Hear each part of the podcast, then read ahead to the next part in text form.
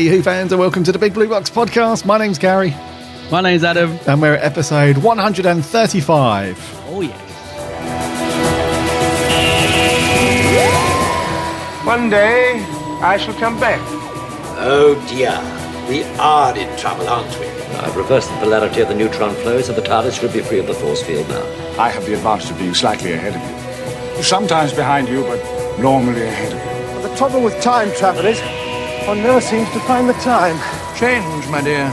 And it seems not a moment too soon. Unlimited rice pudding, etc., etc. A meteor stormed and the sky above us was dancing with lights. Purple, green, brilliant yellow, yes! I'm the doctor, by the way. What's your name? Rose. Nice to meet you, Rose. Run for your life. It's more like a big ball of wibbly wobbly, timey wimey stuff. Just remember who's standing in your way. Look at the eyebrows. These are attack eh, eyebrows. You can take bottle tops off with these. Howdy do, Who fans. Hope you're all having a cracking week. And that you've managed to do something Doctor Who related. Got loads of news coming up today. Hmm. Lots and lots of news. Some cool merch, actually. Yeah. And then we're on to our review. Oh, yes. Oh, yes. Bit of Allons-y action Yeah. with Gridlock. Yes. Somebody asked me a little while ago. Oh, I think it was on one of the live streams. Somebody said, What is it that you two say at the end of your show? Yeah. And that's, I think a few people have asked that over the year. Not, it doesn't happen often, but I think I was like the second or third person that asked that. So I had to explain that it is, in fact, Allons-y. Yeah.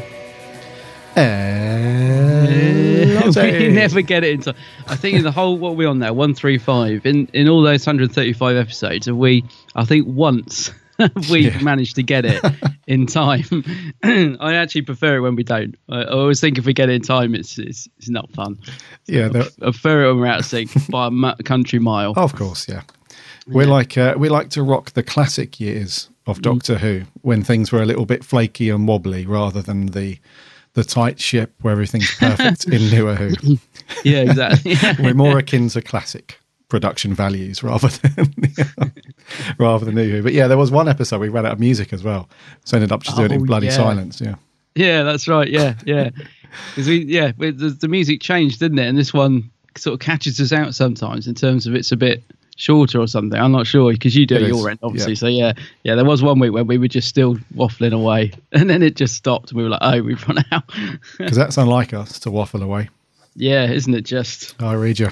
Yeah, yeah, What have you been up to, buddy? I know you've had a, a really busy weekend. yeah. You had a cracking weekend actually. Tell yeah. us, tell us, tell us. Not one, not but two uh, Doctor Who conventions uh, this weekend just gone by. Sweet. Um, ran surprisingly smoothly because I've been getting quite uptight about it as the you know as they both approached because one they're both in London but one was in Westminster and the other one was in Chiswick. So not a million miles apart but but enough to sort of think can I do both with the timings of when the guests were going to be there and stuff?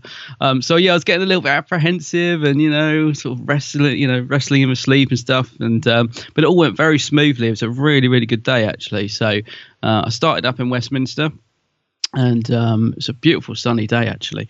And uh, Tom Baker was there, Peter Davison was there, Colin Baker was there. Um, I didn't meet Tom because he was there later on, and I've met him a couple of times before. But our good friend Adam, ex Ultimate Whovian, Oh, yeah. uh, he Yep. stayed and met Tom and got an absolutely gorgeous print signed by him. Um, he looks so well again, Tom. He really does look amazing. Like uh, Adam showed me his picture with him, looks incredibly well. Um, oh, good. Colin was there, obviously. Sir old Colin. I didn't get his autograph either because I have got about a million autographs by Colin. um, I did feel a bit sorry for him because when I was there, he was just sat looking at his phone, and I was just thinking, oh, poor old Colin. I mean, he does go to every convention, so there's probably a lot of fans. You know, have met him already. Yeah, yeah. so uh, I did meet Peter. Um, was in he was in a good mood. Oh, good, Um, cool. I told him how much I liked the Doctor Who interview, and I said uh, I like the fact you were very uh, candid in it. You were very honest, and he sort of grimaced and laughed and said, "Yeah, I was a bit, wasn't I?" I said, "Yeah, but it was good." I said it made for a very interesting read, and we spoke a bit about his big finish audios and stuff. So that was good. Peter was in a very good mood actually. Got his auto s- biography signed and stuff. Excellent. Cool. Um, and who else was there that day? Uh, Julian Glover was there, um, but I, I didn't meet him because I wanted a Scaroth picture signed and he didn't have one. um, he had loads of. Is it? He must be in Game of Thrones because I don't watch Game of Thrones, but he had. I'm pretty sure he had loads of pictures from Yes, from Yep. that. Is he in that? Yeah, I, so. thought it was Game of Thrones. I was looking at him thinking it looks a bit Game of Thrones. Um, so he had loads of those pictures, but Right. he had a Doctor Who one, but it was sort of a. It was a print of the City of Death VHS cover or something. It wasn't. It just. Oh. It wasn't good enough for me to, was- you know, to to get signed. So unfortunately, I have met him before, so I didn't get his autograph. Who else is there? Oh, Jemma Redgrave, um, Oh, cool. Yep. who plays. Uh, uh, is it Kate Stewart? Kate yeah. Stewart. Yeah. Yep. Um, we're so good with names. Uh, she was there. she was really nice actually. She had a her queue was massive. Um, I didn't think I was going to get to meet her because when I got in there, her queue was just round the block, uh, and I thought, oh, I won't bother because she's at one of the Showmasters events soon. I thought I'll grab her then. Um, but I did as, as I was about to leave, the queue had died down, so I jumped in and met her. Um, a little bit annoying actually. There was a miscommunication between the staff and the organizer because when I asked the guy sat next to Peter, I said, oh, I'm buying two autographs. That's forty pounds, and he'd got a sign saying selfies were ten pounds. But I thought maybe forget the autograph so I can get a picture. And the guy was like, no, it's still ten pound extra if you want a photo. And I was like, no, I don't really. I don't really agree with paying ten pound extra for a for a photo on my phone. So well, I'll just get the two orders. So I didn't get a picture of Peter, and um, Gemma had got a sign up saying the same. You know, self is ten pounds. So I didn't bother to ask. But she was getting pictures with everybody. But I just assumed they'd paid. But um, yeah, long story short, when I got back, when I looked at the Facebook page for the Westminster Film Fair, it said that if you bought an autograph, you could get a picture with it. You didn't have to pay. Oh no. So I was a little bit annoyed about that. So I was like, oh, so I could have got because one of my friends who went got a picture of Peter, um, and I was like, oh, did you pay ten pounds for that? He's like, no, because I told them it said it was included on their Facebook page, and they just went, oh, okay then. And I was like, oh no. So I was a little bit annoyed, had the edge taken off a bit because I was like, oh, I could have got pictures of both then. But anyway, got some nice orders from them, uh, and then I shot across town to Chiswick and uh, there was loads of people at this this month's Phantom event. So uh, we had Daphne Ashbrook, uh, Oh, oh, Yee Jee Dashni. So, Yep. old Dashni. Yeah, Yep. it's great to see her again. Um, and uh, yeah, and obviously Yi So. I can't remember the character's name from the TV movie.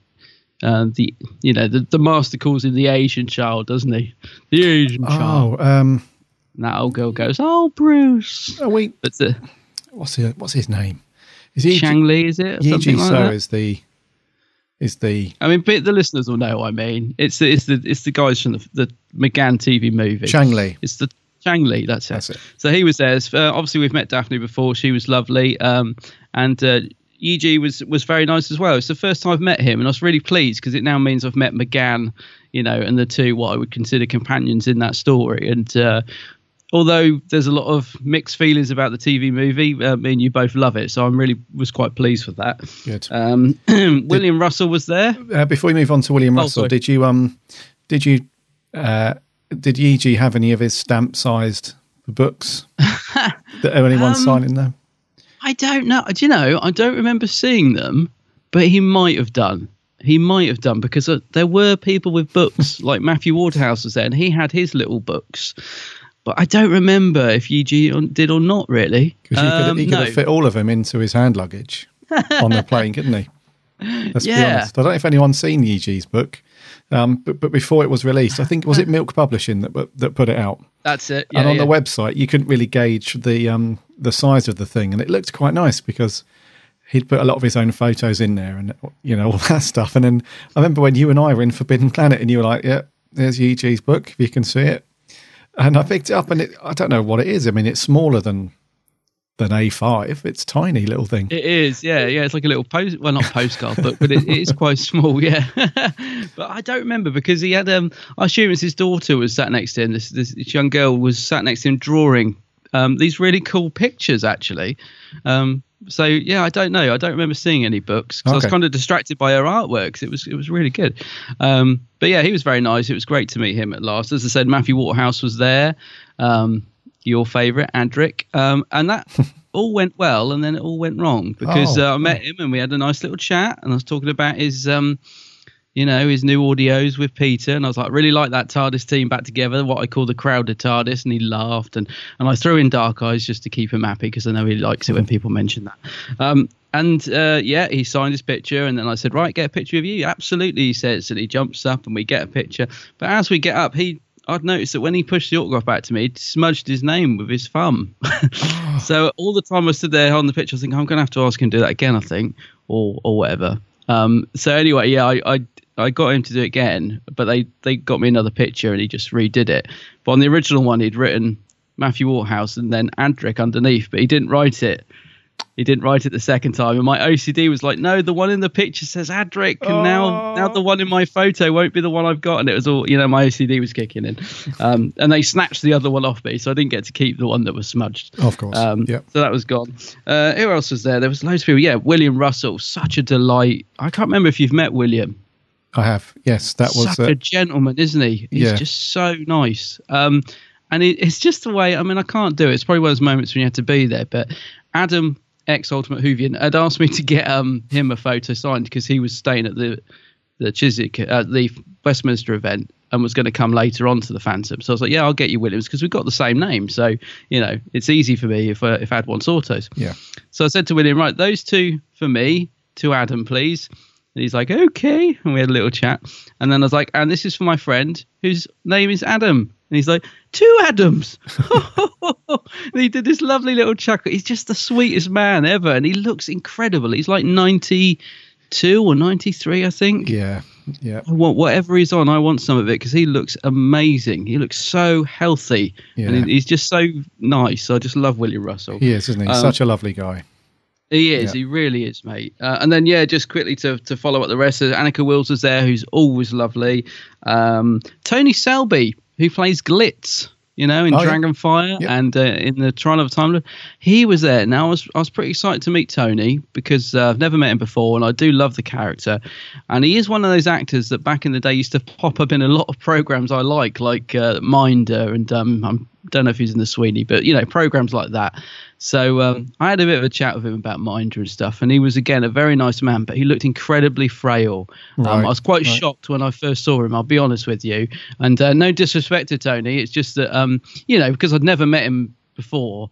Um, I was just really shocked when I saw him at his table. He he didn't look very well, um, unfortunately, but he was lovely. Uh, it's really great to meet him.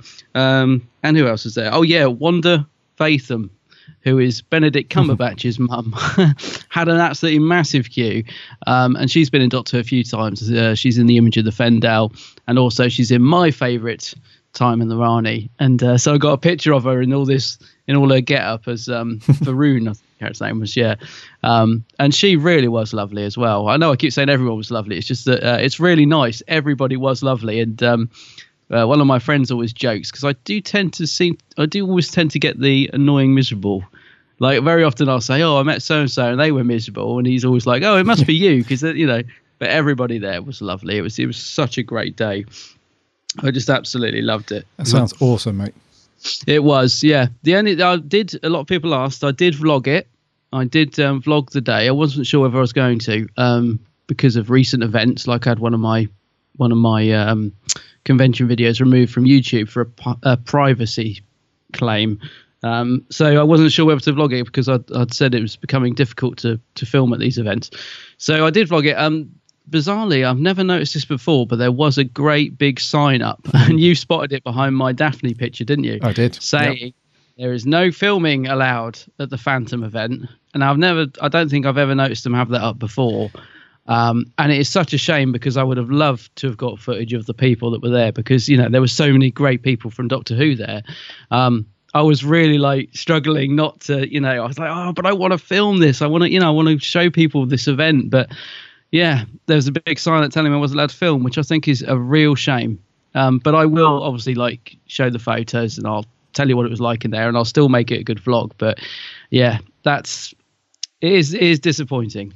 It's a shame that we're not allowed to film in these events. But Yeah, and I, I think that's um, yeah. Before I reach for the rant jingle, um, yeah, that's a, a big subject that we'll probably discuss in a in a future show. But um, I did notice that sign, and uh, when you took it, I thought is is this a sly little dig that Adam's got here? Because the sign is very Yeah. very prominent. I thought, is he making a statement here? Is he hoping that the the organisers are going to see it and you know? And uh, I don't know, but it is a shame that you can't vlog. I mean, ah, we shouldn't really get on this line, otherwise we're going to be on here for a long time talking about this. But like, I totally agree with you. I've like literally hundred percent. It's just a real shame. Yeah, I would just yeah. love to. I was in there the whole time I was in there, just thinking, oh, you know, normally I'd be filming all of this. I'd be filming Matthew and Daphne and Gigi, and I'd just be filming the lot, and then, you know, putting out on my YouTube saying, look at this event, how great it was and stuff. And yeah, it was really hard not to to have to sort of rein it in, if you like, because of someone who you know who's on YouTube and does vlogging and stuff. It's really difficult. Like, oh. Yeah. um, It, uh, yeah. I mean, it, I did. My paranoia was kicking in because obviously I don't know who had my video removed from before, but it was a Phantom event video that was removed. So my OCD, uh, no, sorry, my paranoia was like, is that sign aimed at me? Because I've never seen them have a sign up before saying no filming.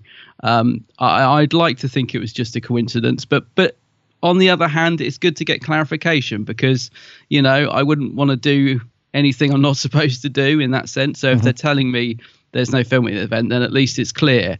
Whereas at the Westminster one, there was no sign up, so I did a bit of filming.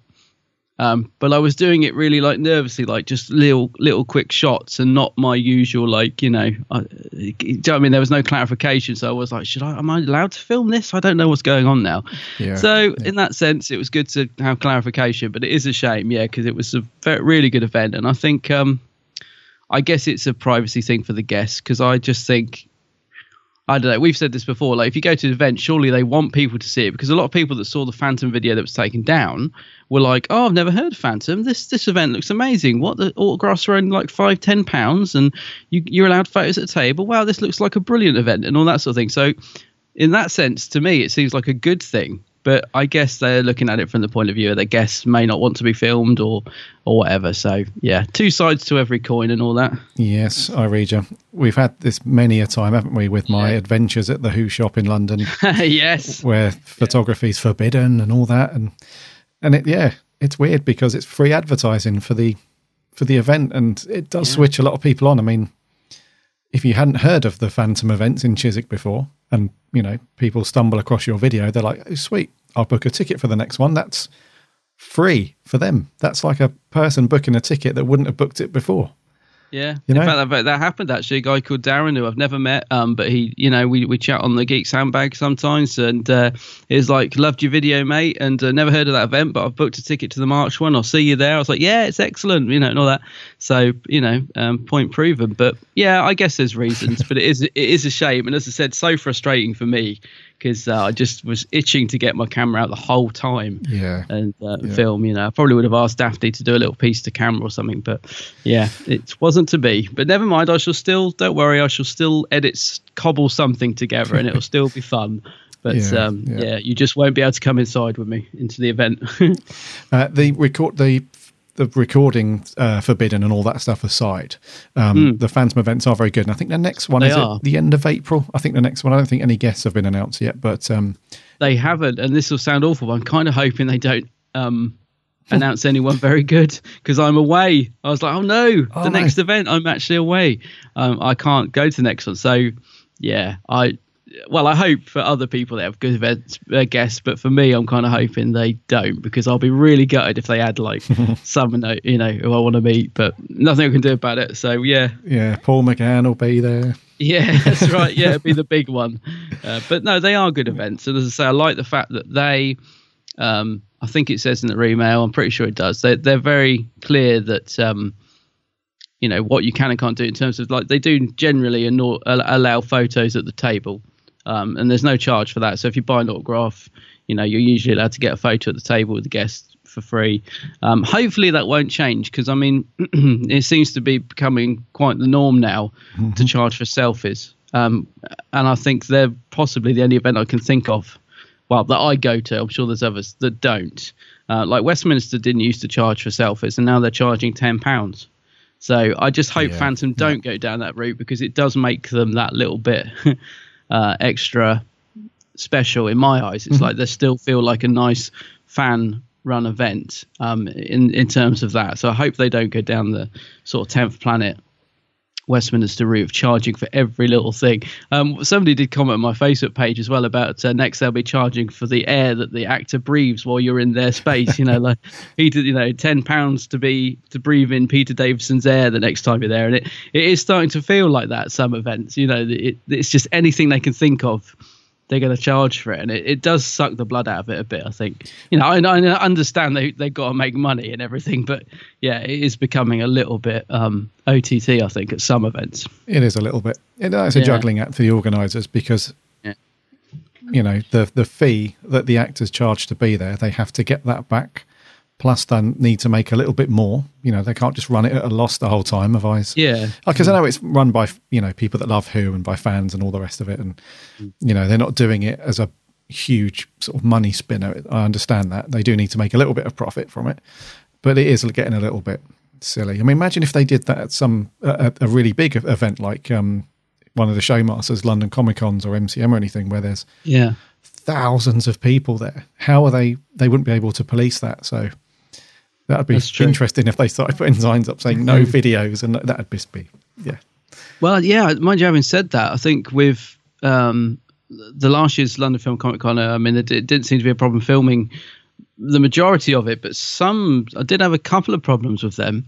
Uh, like with Michelle Gomez, a guy, the security card come out of nowhere. I, mean, I couldn't get anywhere near her to uh, take a picture or film or anything. He's like, no, no, there's no, there's no, there's no photography at all here. He's just pushing me. I couldn't get near her. Do you know what I mean? It was like I was literally just going to stand at the side just to get a clip of her signing, and they were having none of it. So it's even that, you know, there are the instances where it is difficult. That's that's what I was saying before. It's becoming really difficult to film anything at some of these events. But in terms of filming, you know, who's there and all the cosplayers and everything else, there's no problem. But yeah, know, it can be difficult with some of the guests. I think. Indeedy.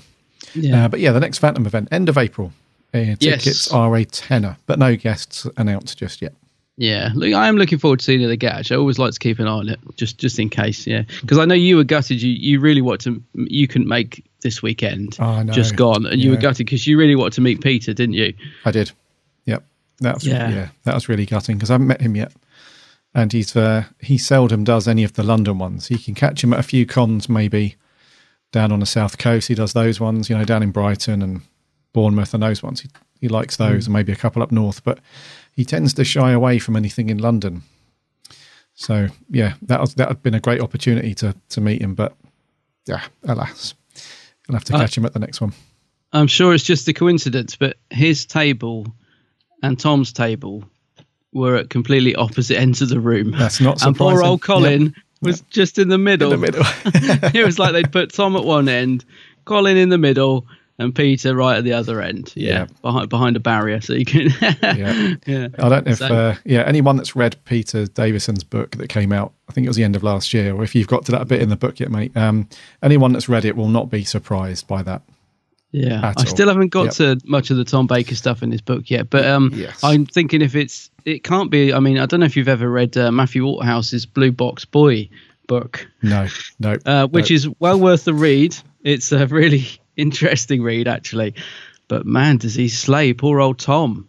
Um, from what I remember, anyway, it was quite a while ago I read it, but I remember thinking, "Oh, Matthew, you're really, uh, you're really getting this off your chest now, aren't you?" Obviously, you could sort of almost feel it'd been, you know, this you know building up over the years um yeah he, he, he was just saying how tom used to tell him to basically pee off on set it's like get out of it you know then kick him around the set. not kick him but yeah he doesn't he, he- he was quite shocked i think um by tom back in the day Yeah. yeah yeah Oh, but matthew's book's weird because he talks about himself in the third person it's really odd like when you're reading it he's like Matthew walked in the room and saw Lalla Ward at the TARDIS console. And Matthew thought, and I'm thinking, no, it's, you are Matthew. Why are you talking in the? It's really strange, but it's well worth the read, mate. Yeah, well worth the read. Maybe Adric's writing the book from Yeah. Matthew Waterhouse's perspective about Matthew playing Adric. Yeah, Maybe, it's a it was- weird, yeah. Yeah, maybe that's why he didn't sign Adric on the second autograph because Adric told him, no, you've done it. You've given him one. He's had one chance. Don't do it again. Yeah, he's in like an infinite loop of Adric playing Matthew playing Adric, etc., etc. yeah, an infinitely. I've got I've got visions of him actually still trapped in that weird what's that thing the master puts him in in, Oh, the, yeah, the- in Castrovalva, that Yeah. weird spider's web with the you know the master keeps going up on that raised platform for no reason. Yeah, I've got visions of perhaps he's still trapped in that, and actually it's you know it's all just a an infinite time loop. Oh, Adric. Yeah, but anyway, yeah. Just to sum up, good good event, mate. It was very good weekend. Um, Good yeah, stuff. Enjoyed it a lot. Great. Yeah.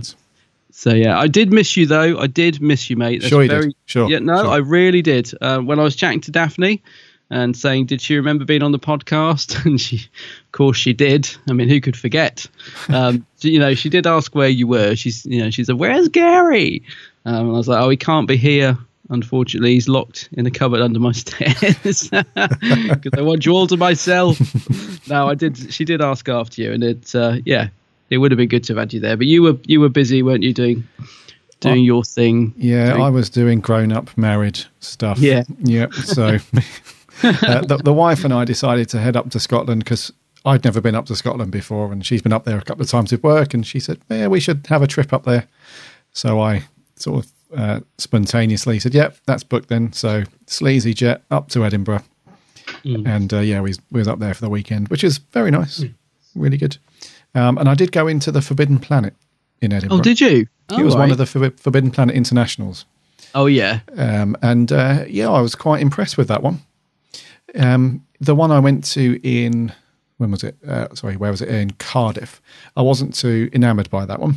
No, I must admit I wasn't either. I was just thinking that when you said it. Actually, yeah. Yeah, it wasn't amazing that one, but this one wasn't too bad actually. It was um, it was a it was a fair size, and uh, the two guys that were working there they were very very chatty and friendly, and uh, they had a, a, a reasonable Who section in there as well.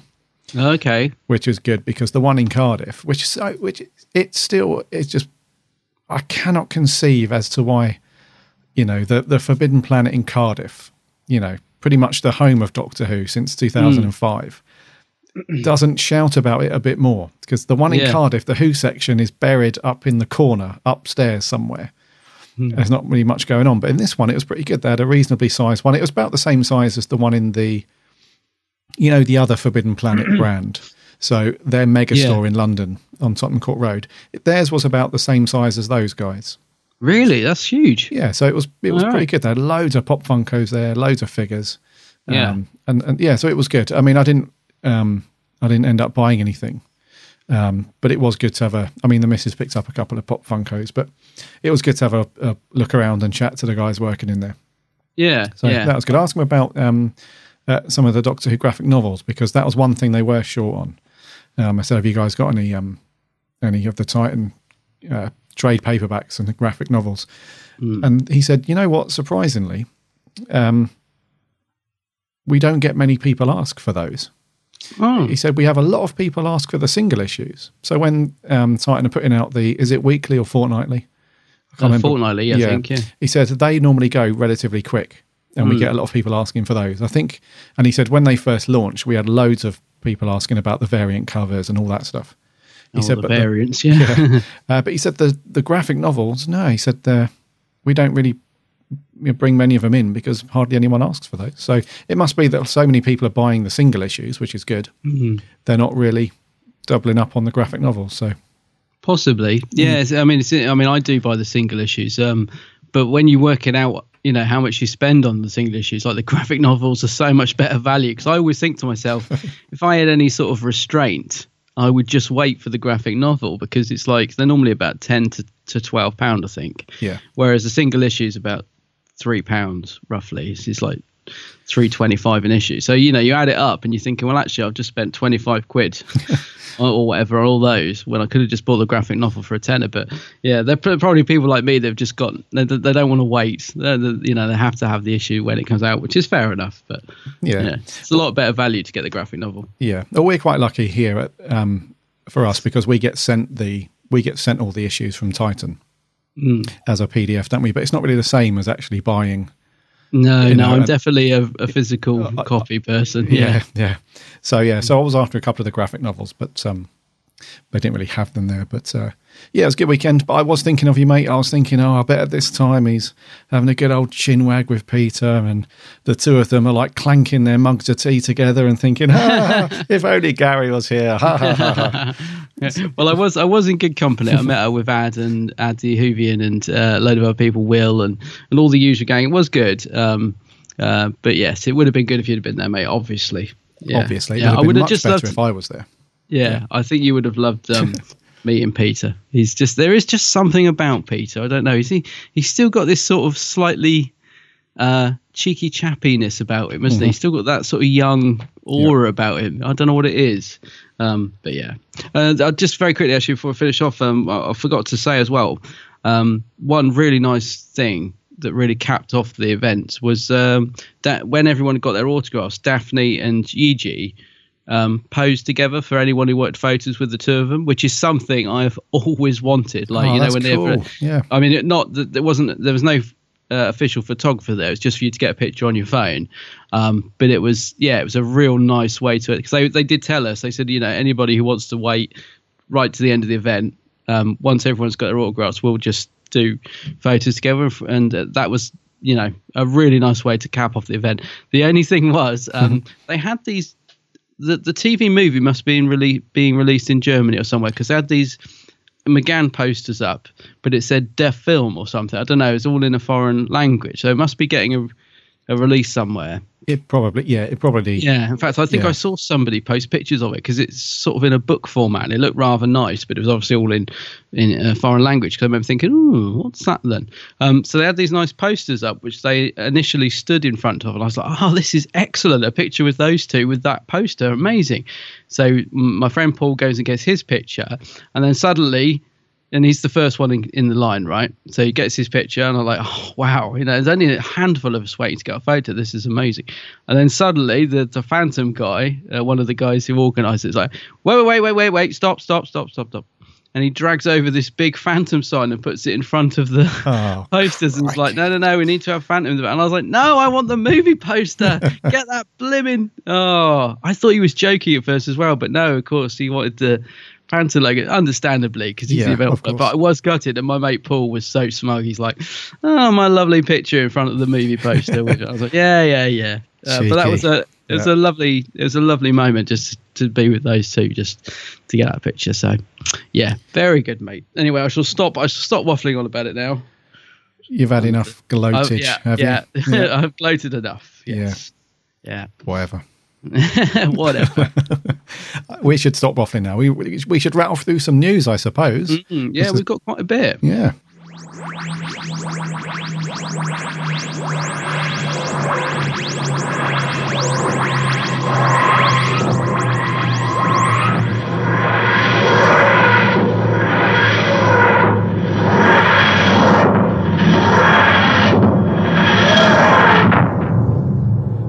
First up, you remember last year, I think it was last year or the year before, when the Beeb released a sort of online learning game where it was like the Doctor in an adventure against the Daleks or the Cybermen or both or something Mm, like that. yeah, vaguely. Yeah. Yeah, and it was about um, essentially teaching sort of younger kids how to code.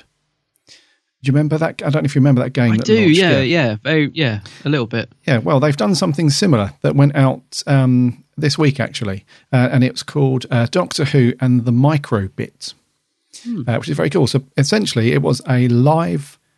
Uh, it was, I think, it was uh, an hour to two hours, something like that. It was a live lesson that you could go onto the website and follow along and all that stuff. And uh, it was, yeah, just this really cool educational um, lesson. So I think it was aimed at kids around sort of 12 years old, sort of maybe 10 up to sort of 13 years old.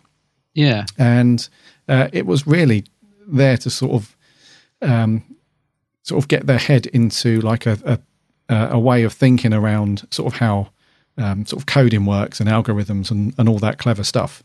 And but I thought it was really cool how they tied it in with because anything that you can uh, I don't want to go on too much of a tangent here, but anything sort of within education that you can tie into something that's in sort of pop culture and you know make it fun, it generally sort of has a a, a better impact and a higher Yeah. sort of success rate. So I love it when they when the Beeb does stuff like this, and Um, I've yet to watch a video because I was working when it went out live, but they are going to put it out on BBC iPlayer and on the website that it went up to. But um, I've seen a few tweets of people that were watching it and so on, and a couple of people said, you know, what the heck is this? you know, what am I watching? But there was uh, quite a few people that said, this is amazing. This is really good. So um, it was called um, The Time Lord, The TARDIS, and The Microbit. And uh, it was, yeah, essentially you logged on on your computer and it went through like a bunch of stuff for you to follow along. And uh, yeah, it was just um, part of BBC's live lessons program. So um, I'll put a link in the show notes to the uh, to the website where they're going to put the video up. Um, but they did say it might be a day or two because I need to edit it and make sure it's you know it's uh, it's okay to rewatch. You know, so you understand that it's, you know it's not going out live. Um, and I, I'm I'm pretty sure I read somewhere that it's going out on BBC iPlayer as well. So if you're sort of that age group, or even if you're not, and you want to sort of you know get a, a level of understanding about you know how coding works and and algorithms and stuff, this would be excellent. Mm, it's a nice idea, isn't it? It's a really nice idea. It's very cool. Yeah. Yeah, I love anything interactive like that. I saw this thing about a live video going out, and I was really unsure what it was because it seemed to sort of pop up out of nowhere, didn't it? This bit of news, and I was like, "What's this live Doctor Who episode that's going out?" It all got a bit confusing at one point, but yeah, it's a really yeah, it's a nice idea. This Yeah, and so j- just to um just to finish with this, so uh, the the microbit part of it, so that's like the series, if you like. So it's called the BBC Microbit. Um, uh, it's a tiny computer processor that's like the the, the thing that they're sort of advertising it as, uh, and it's designed to use uh, to teach coding uh, to children, sort of in a classroom environment or online. And you can download some extra like materials to go with it and there's a teaching guide and all that stuff. So i love this sort of thing. And if and if they can tie it into who and get kids interested then Mm. then that's really good. So uh, yeah um we'll we'll tweet out or whatever when it goes on iplayer. But yeah you'll be able to catch it soon if you missed it. Excellent, mate. Okay. Um, in other news, and this is this is something quite, I think, quite incredible. Actually, um, Comic Relief uh, this year is offering the opportunity to have a full English breakfast in the company of seven doctors. crikey Moses. So I, Yeah. I mean, when I, I just think this is amazing. What I would give to be at this event. I think, I think there's um, a couple of places. So I think some people you can either bid on it, or most of us will will be just putting our name because they're going to do like um, a raffle, aren't they? And then you can purchase one- tickets yeah yeah, Yep. yeah. So, so the doctors that are attending, uh, it's going to be at the Wolseley uh, on Piccadilly. I must say, I've not heard of that, but I imagine it's quite a big place.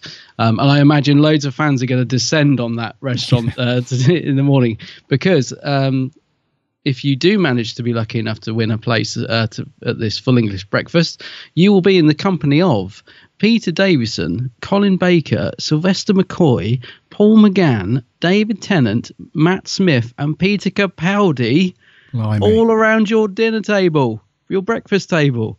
I mean, that is just going to be mind blowing, isn't it? Um, I just, I, I would just, wow. To, to be able to go to this would be just amazing. Because imagine the conversation around that table. i can't even some like my brain just can't compute No. at, at just how amazing because if you think about the amount of actors there so all like seven doctors yeah. that will i that's just unprecedented even at like the I don't think I'd be able to talk. I think I'd just be like, uh, uh, blah, blah, blah. Yeah, I mean, I even- just would turn to jelly. Uh, yeah yeah even if you think about the biggest comic cons like the san diego one and some of the big london ones and so on Yeah. you would never get half of those actors together No. at any one time ever. So this is it. I would say that this literally is a once in a lifetime Oh, thing. definitely. Yeah, Yeah, it's fantastic that the actors have given their time, and the fact they've all said, "Look, you know, we'll arrange a date when we can all be there." Because let's face it, they're all pretty busy guys, aren't they? The fact that they're doing this is is is just incredible. I think. Um, if you want to be in a chance to, to to be at this meal, by the way, um, basically what you do is your five pound enters you into the pot for a chance to win, um, and uh, it's going to be somewhere. It's going to take place somewhere between September 2017 and May 2018. Um, and, the and Comic Relief are obviously going to give the winner as much notice as possible of, of the actual date. So they're giving themselves a bit of a time window there, um, obviously to try and arrange when all these actors can be in, in this one place at one time. Um, but yeah, I mean, for five pounds, it's got to be worth a punt, isn't it? I tell you, mate, for a fiver, And- it's it's a no brainer. Uh. How can you put a value on on hanging out with seven? It's just. It, I, I'm speechless about this. It, Yeah. It's amazing. if you head over to, we'll put again, we'll put a link in the show notes. But it, this is all run through a website called Givergy, as in G I V E R G Y, Givergy. Um, if you head over to um, uh, givergy.com and just do a search for Red Nose Day, you will see this event come up. And uh, as Adam said, you can, for a fiver, that gives you one ticket. You can purchase three tickets for surprisingly £15. Um, or you can buy five tickets for 25 See, there's three brackets that you can you can Okay. cough up your dough. So obviously, as an offshoot, this is a good thing because all the money from the ticket sales goes to comic relief and all that. So it is for charity. Let, let's, this isn't just somebody's thought. Oh, you know, let let me make loads of money by, you know, Yeah. raffling, you know, a raffle for tickets. It's, it's for comic relief, so it's a good cause as well. It is a Um, good cause. But yeah, I mean, for a fiver, if that puts you in the running to, oh my god, it's just what would you do? So like, Yeah, but imagine if one of us got it though. The, the, the other the other one's going to be so jealous, aren't they? Imagine I'd, if it was you, I'd just be at the window with my hands against it the whole time, just staring at you through the window. like, make sure I wore all my rags as well. Just look really like, oh wow, it would just be incredible. Um, Yeah. I think isn't there a isn't there a um a ticket that people can bid for as well? Isn't there another like um because I saw it was already up to so many thousands of pounds or something. I think a ticket's being auctioned um, for comic relief, obviously Yes, as well. Yeah. Um, I don't know what the current, uh, you know, what it's up to at the moment, but I know it's quite a few thousand. oh yeah, I don't even want to look at, at that. So somebody is already like in the running to be there, which is incredible. So, yeah. But what would you say though? How intimidating would that be? If like if all of them were in the room and then you were led in, what, what- I'd, I'd just melt. where would you start as well? Where would you start? Yeah. You know, it's just oh And also, what are they going to be like? Because um, I can't imagine that group of doctors have all been in one room together before.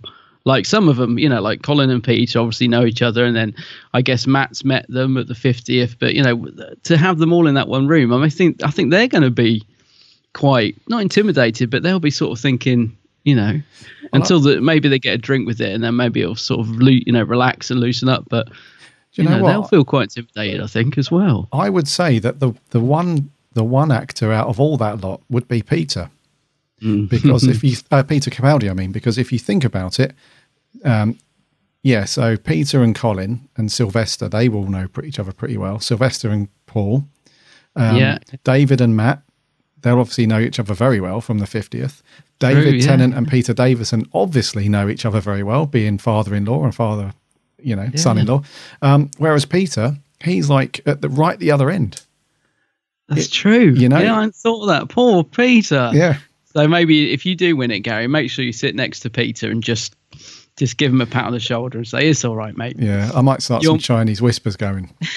I'll be like, I heard earlier, Peter, that uh, Cyril thinks you're a bit of an idiot.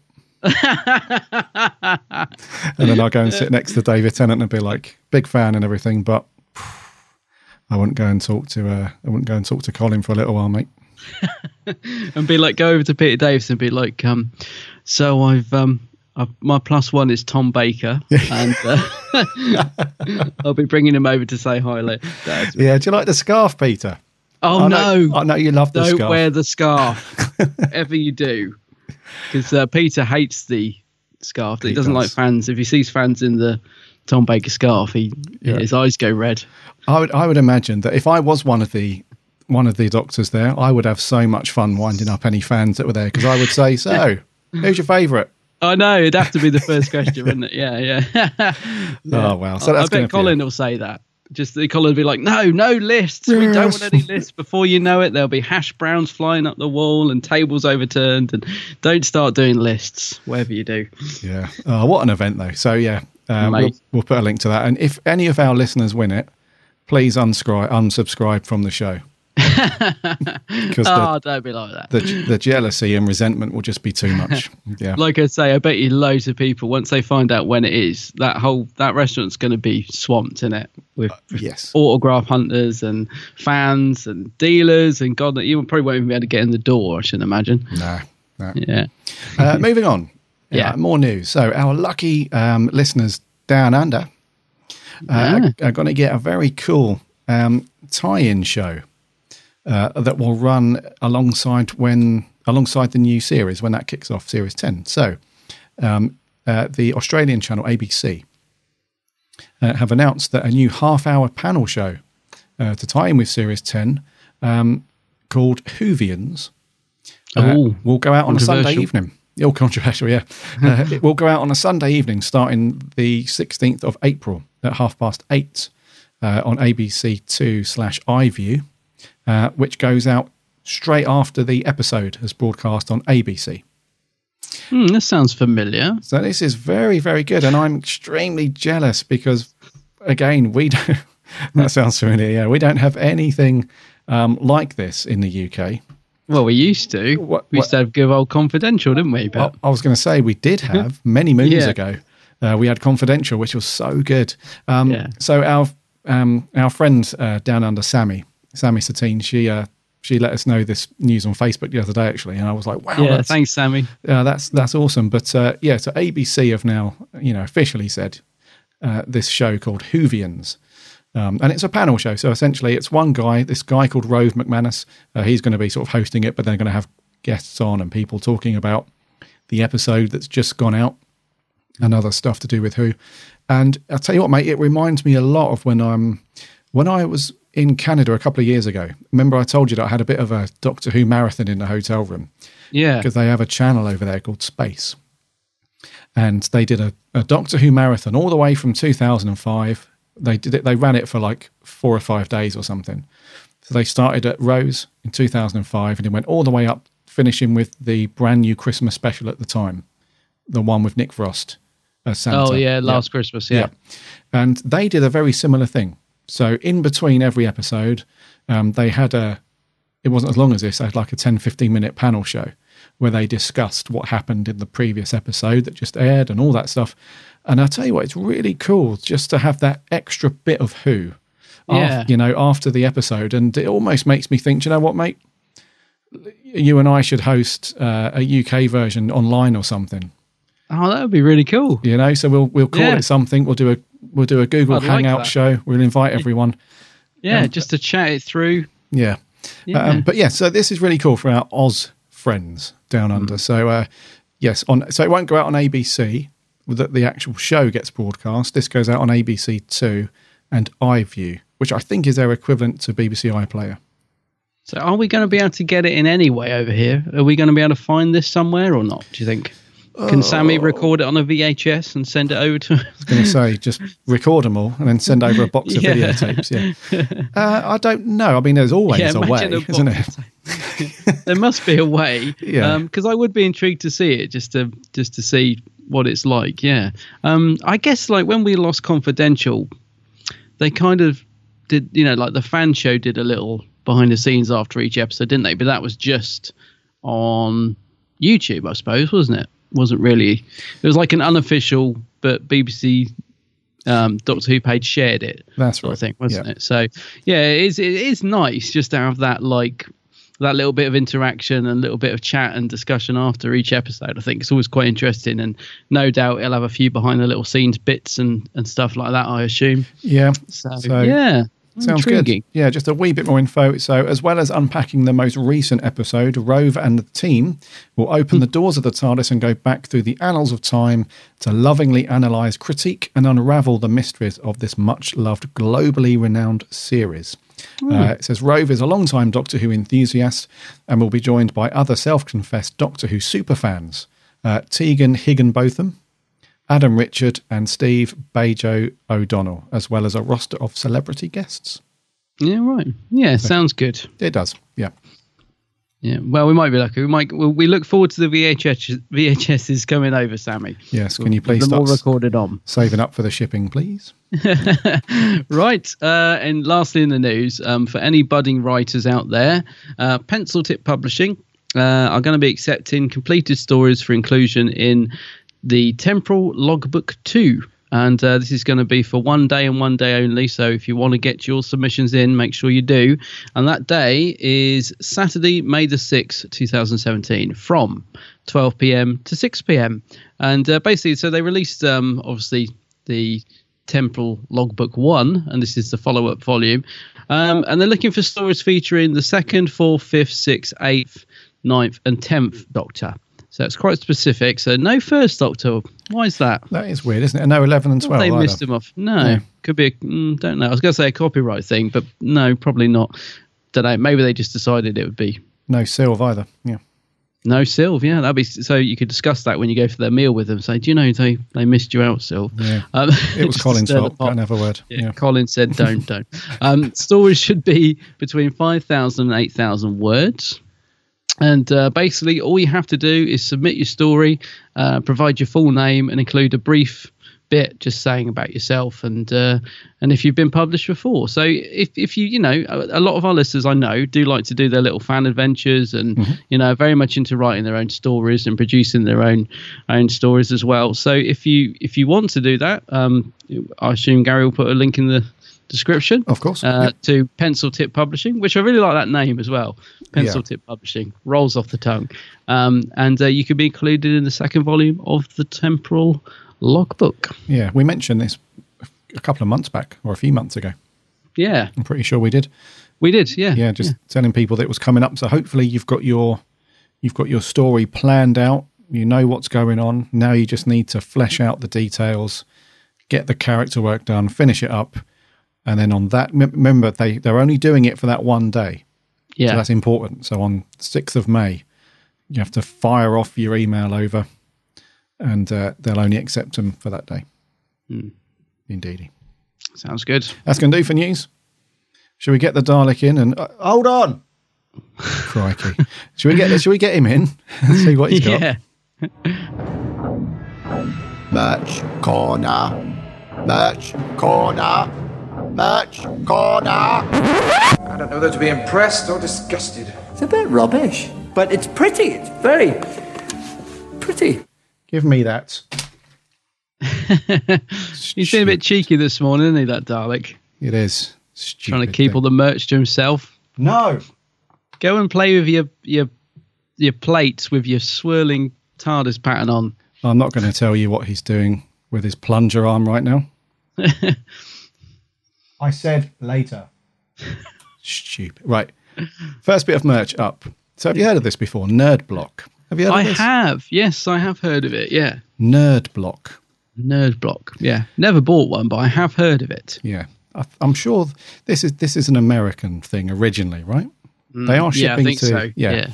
So Nerd Block is if you've if you've been into things like what's the one that really kicked off that's really popular that's been going for a couple of years. Oh, um, What's it called? oh, uh, do you know? I watch it all the time. Ashens always is always unboxing them, and the, um, what are they called? You know when you get It'll like, come to me when I'm trying not to think of it. It'll come to me. It'll come. Yeah, it will come.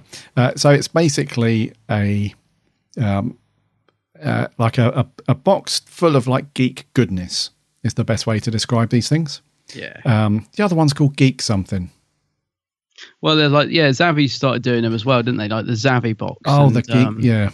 And all that sort of stuff. And Yes. Um, so anyway, um, this company, uh, Nerd Block, Nerd Block, is that right? yeah, Nerd Block. Nerd Block, yeah.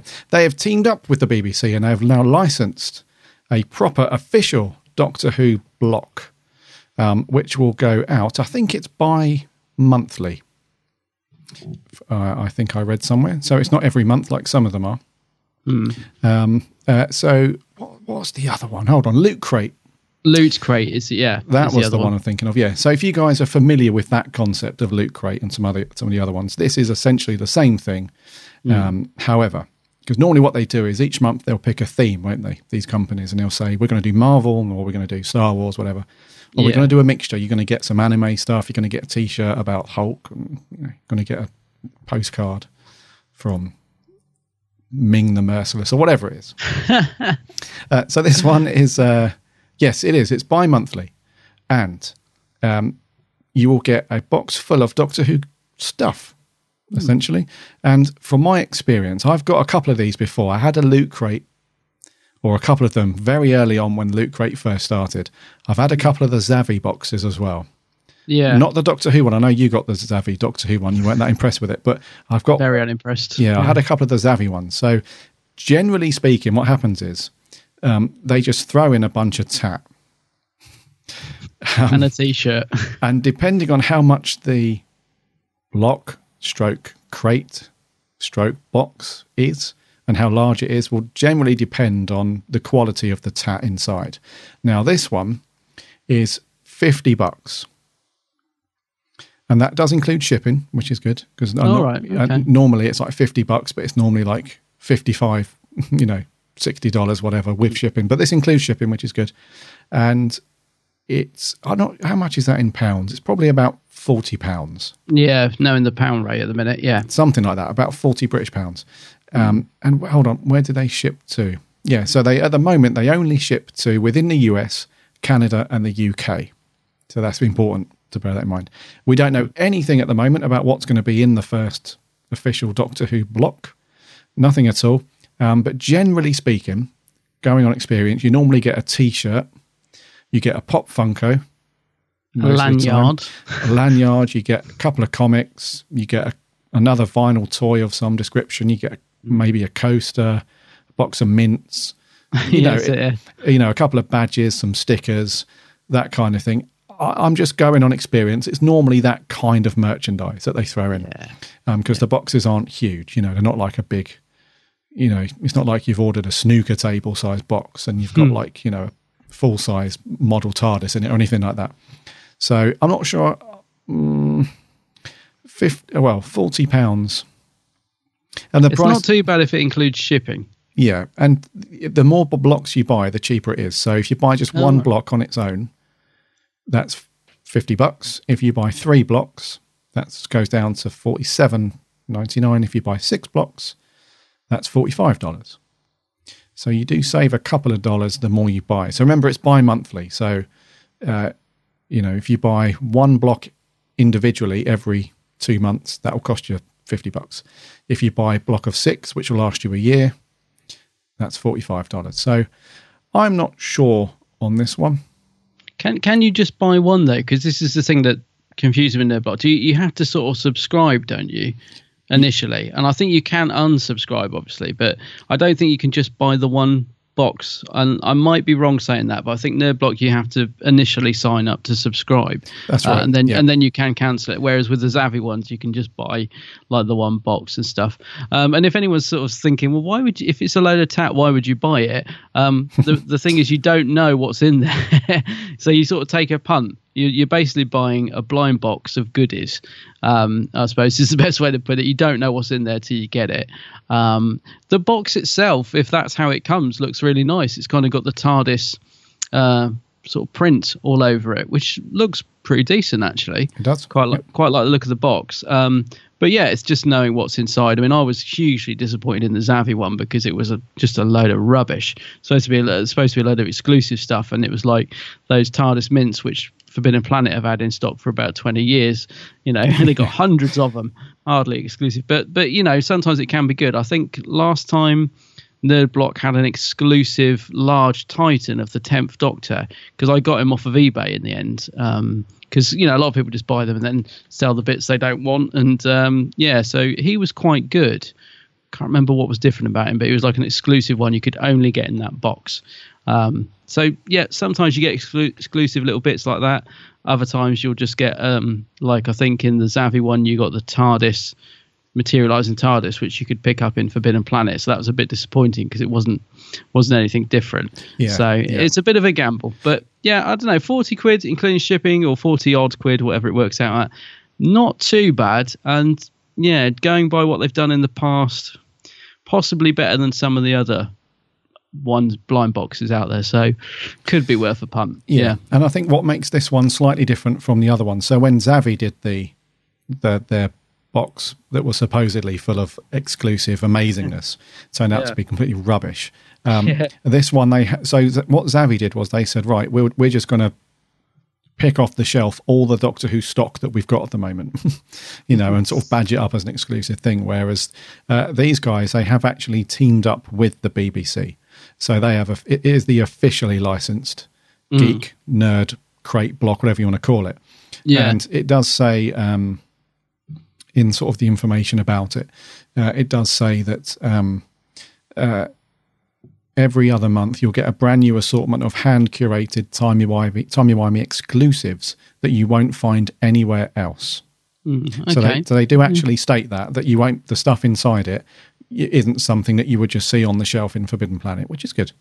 Um, Yeah. And just to clarify the the the payment for this, then so where it says like one block bi monthly is forty nine dollars, that means that every two months they will charge you forty nine dollars, and it will just roll like that. Um, Until wa- you stop it. yeah, if you wanted Mm. to pay for three blocks at a time, um, then you have to pay for that as a big one-off payment. So you have to pay 140 odd dollars, and that will get you six months worth of stuff because it's three blocks every other month. Or if you wanted to pay for a whole year and buy six blocks, you have to pay 275 dollars as a one-time payment. So it works out cheaper because you're not paying as much per block. However, you have got that big initial outlay to pay, or you can just pay for it every other month.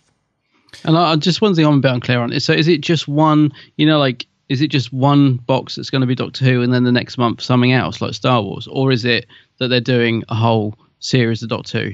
Uh, no, this is just the Doctor Who. So every other month it will be a Doctor Who box. Oh, okay. Well, that's a bit that's a bit interesting. Yeah. All right. Yeah, Hmm. so it is called the Doctor Who official block, and it's the official licensed uh, BBC Doctor Who subscription service. So it's yeah, it's Oh. not just a one-off, and then next.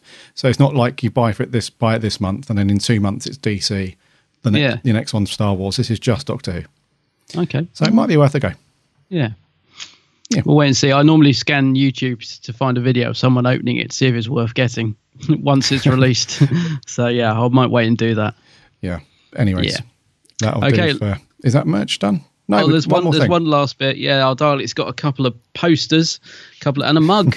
oh, I do love a mug. We do. Um, so yeah, for those of you that liked um, the new promo picture that we got uh, the other week, which is basically Pearl hanging outside the TARDIS with the Doctor hanging onto her and Nardole looking terrified in the background. Um, it's a bit nice shot actually. I don't know who did the artwork, um, but uh, yeah, GB posters.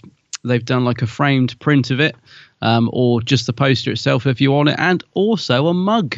Uh, which features the image wrapped around it, which um, I think looks really nice actually. Yeah. Quite tempted with the mug. So yeah, if um, if you like that image and you you feel like you want it on your wall or in your ceramic collection, then uh, go over to gbposters.com. Um, and they got one there, not bad price. The framed one is uh, sixteen ninety nine. The poster itself is four ninety nine, and the mug is seven ninety nine. So price wise, pretty decent. I'm assuming there'll be a little bit of shipping included in there or postage included, whatever. But yeah, does make for quite a nice poster that one actually. Yeah. I haven't got I haven't got a wall to put it on, but I might get the mug. It does actually look. I really. I think we said this last week when we went through the trailer and so on. I really, really like that image that they've used as the promo for Series Ten. Yeah, yeah, I do as well. Yeah. I know it's a little bit. um You know, you can tell that that Bill isn't actually floating. She's just standing on the floor, and they've angled her around a little bit. But it does. I think it does look really, really cool. Yeah, no, it's a it's a it's a nice image. Yeah, yeah. I thought it'd be the bit inside the TARDIS that um irked you because they they've got the sizing wrong. If you if you zoom in on on the console behind Peter and uh, Oh, yeah. Nardole, if you look at that, th- they haven't quite got that right. But it doesn't matter because it doesn't. It still looks good. But um, if you want to be picky, there's a couple of bits they could have done better. But it's a nice poster. Uh, let's put it that way. So Yes. it's a nice promo shot. Yeah. So if you want that, head over to gbposters.com GB and give them your Posters. dosh. gbposters.com. Hmm. Oh, we'll put a link in there as well for that Yeah. stuff. And that is going to do for merch. That's it. Indeedy. Right. Adam, a good fellow. Yes. On to our review. What we're doing this week, mate? Let's jump on the fast lane because this week it's the 10th Doctor adventure, Gridlock. And we're slap bang in the middle of New New York. He has arrived. Find him before it's too late. You've got to let her go! I need to talk to the police. The doctor. Where is he? Very well dressed for a hitchhiker. People go missing on the motorway. Some cars just vanish, never to be seen again, because there's something living down there. What the hell are they? Help us! Oh my god, I'm begging you, please! Help us. The weather is at 36 degrees and it's blue skies all the way home. This is Sally Calypso signing off. Missing you already. Missing you already. Mm. Gridlock. Uh, first uh, was first broadcast in April 2007. Uh, it was uh, written by RTD and directed by Richard Clark. Mm. Yeah. And story, very briefly, is thus: uh, the Doctor and Martha Jones uh, arrive on the um, arrive at the uh, very strange-looking city, New New York, um, on the planet New Earth, um, where everything seems very desolate and strange. And um, Martha gets kidnapped pretty early on. Doctor Yeah. chases, and uh, as the Doctor is giving chase, he um, stumbles across a monumental traffic jam um, of all these floating trucks and vans and stuff. And I will say it pales in comparison to some of the commutes on the M1 Yeah, in the morning. And yeah, so the Doctor chases, jumps inside a few of the um, a few of the vans, has a good old chat with a couple of people, and uh, slowly realizes that um, uh, the the planet is just one huge traffic jam. Uh, it's not until he escapes, uh, goes up into the uh, the tower, finds out that the population on the surface of the planet has been uh, wiped out. I was going to say destroyed. Then that's a bit heavy. Has been wiped out by a virus, and the, the the remaining population have effectively been contained in an underground traffic jam, thus saving their lives, albeit a bit miserable. And um, uh, the uh, the doctor does in well, of course, saves the day along with the help of the face of Bo, the big old Yeah. face, Big old face. and uh, yeah, and we also have a couple of very deep conversations between the doctor and Martha along the way and at the end. Mm. And so, gridlock. What are your thoughts on this one? Yeah, Gridlock. Um, I first off, I'd forgotten it's very, it's sort of a very loose trilogy. This, isn't it? Which had completely, um, I just well, I'd either forgotten or completely gone over my head. So it sort of links up a little bit with, uh, um, New Earth. And what's the one before that? The Eccleston one, End of the World, I think it was, wasn't it? so That's it's a very Yeah. loose trilogy um, with Bo and, and New New York and all that. Um, and uh, yeah, I, I, I really enjoyed rewatching this the other night. Really enjoyed it actually. Okay. Um, yeah, for some reason I always thought it was one of your favourite stories, which it's not, is it? I don't know where I got that from, but um, but uh, but it, it's never been one of my favourites. But it's it's just one that I tend to forget about, um, although it's quite highly regarded. Um, it's just not one I often go back to. So I haven't watched it for a long, long, long, long, long, long, long, long time. But um, but I, I I stuck it on last night or the night before, whenever it was, and I just thoroughly enjoyed it. I thought it was a great concept. Um, great ideas in there, very easy to follow. I mean, just a nice, simple story, and it's you know explained very well across the course of the 45 minutes. Um, some nice little twists in it, like when Martha's kidnapped, but they're actually good guys, and just real nice ideas like that. So uh, yeah, really like this one actually. Um, it's it's it's always been one I I liked, but just never really too bothered about. But I, I genuinely think. Um, you know, it's it's gone up in my estimation. I think it's a real cracking little story. Yeah. What about you, mate? Because I, I don't know why I thought it was one of your favourites. I must be thinking of something else. But is it is it one that you liked on a on a rewatch? Yeah, absolutely. Yes. Yeah. I really like this story. And um, yeah, for some reason you thought this was um, one of my I don't know faves, it, why. all time. Yeah, I Um, have got a friend that really loves this. I thought it was you, but it must be somebody else. Yeah, that always happens. Yeah. It is quite highly regarded, though, isn't it? I think a lot of people consider it to be a a, a real classic of the RTD era, and I think it, for me, it just um, for whatever reason, when it went out, I thought it was good, but I could never quite understand the fuss around it. I was thinking, yeah, it's good, but it's not. It's not all that. Um, but having rewatched it, I do see why people like it so much. Yeah. Uh, yes, I mean it, you can see the appeal. Yeah, yeah, definitely. absolutely. And I wouldn't say it's my favourite of of the Tennant era or Series Three, um, but it is you know it is up there with some of the best stories, I would say. Mm. And yeah, I, for some reason, I really like this, but I, I, it's not one of the episodes that I've seen regularly over the years. Yeah, I think, same. Yeah, Yeah. I think um, I watched this last night, and I think that must have been maybe the fourth time that I'd seen it. Where, if you think about some of the re-watches that I've gone through with the Tennant era, I've watched some of the episodes maybe seven, eight times. Yeah. So I've no, it's not one that I've watched that many, that that often. I would say. However, it's a cracking story. Hmm. Um, it's uh, and I think that's because it's one of those stories where uh, David Tennant is just on fire from start to finish.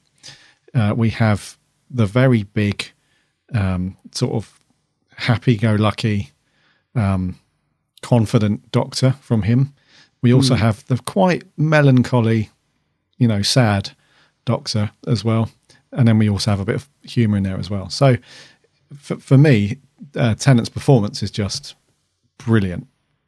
Like Martha in it, I like the cast as well. Well, most of the cast, and Yeah. And the effects weren't too bad either for for 2007.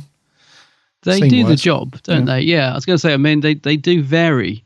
Um, I think there there there are some shots that to me look terribly dated, but I I mean that sort of stuff never really bothers me. But um, they still sort of do the job if you like. But then on the other end of it, like you'll get the end shot of the where we get the city in the sunlight at the end is an incredibly beautiful CGI shot and and just looks great even now. I just think what what a great bit of CGI. Hmm. Whereas some of the other bits you sort of think, oh dear, that looks dated now. But yeah, I mean, there's nothing in it where I thought, oh, you know, it looks bad or they haven't. Let's put it this way: you can tell that they've put the effort in. Like sometimes if CGI is bad, you just feel like they've got the.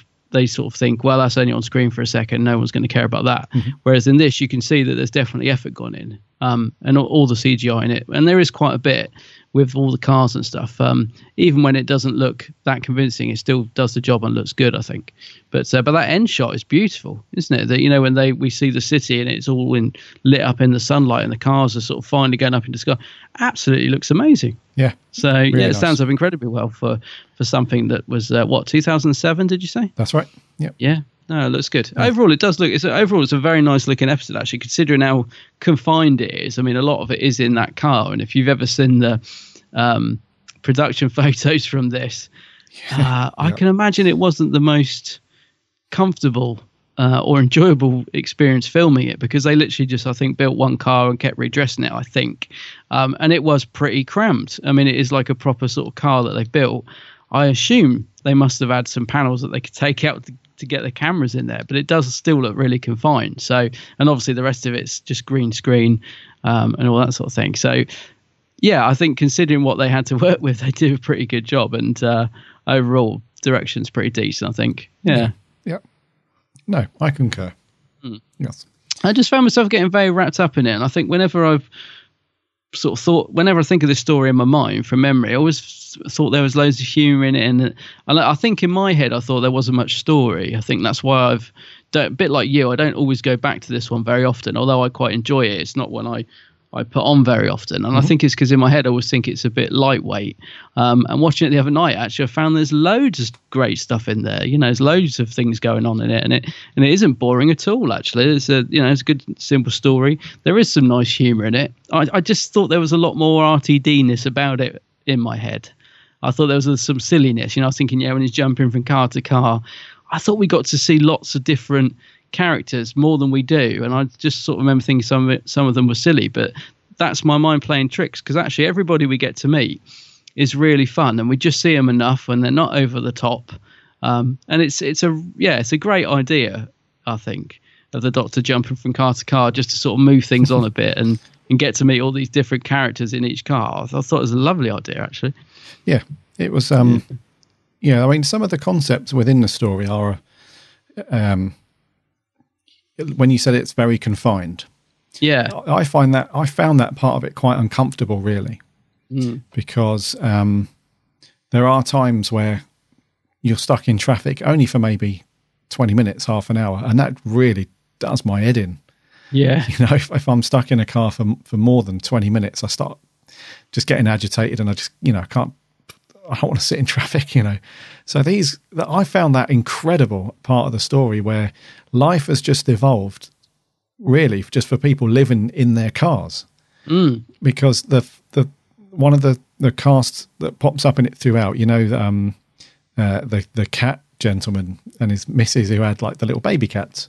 Yeah, you know, yeah. they had they had been born in the traffic jam in the Yeah. car, and then we have like the old couple, you know, the the the, two old girls who were, you know, they had been, you know, basically living their relationship out in the car.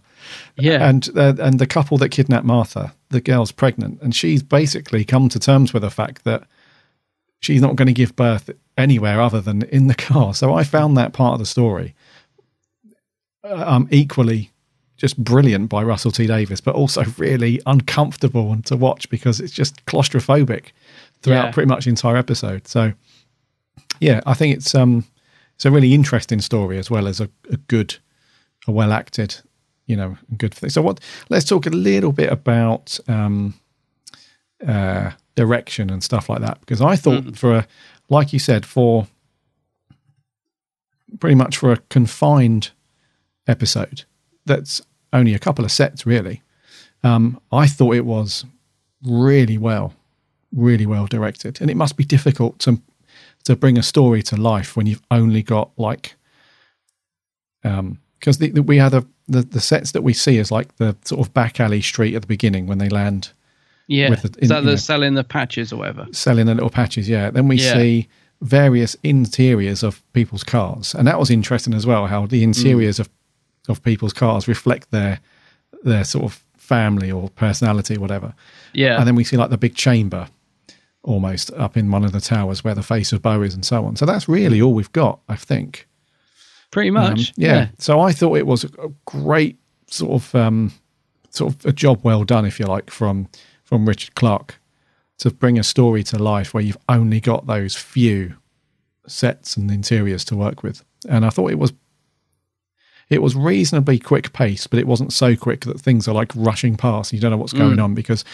um, it, there, there was several moments in the story where it does dial back a lot, and it's just about you know some quite deep conversations. So, um, it, you know, it, in the TARDIS at the beginning where Martha's, you know, asking about you know doctors where we're going to go and stuff like that, and and then t- towards the end where the doctor has a conversation with the face of Bo and Yeah.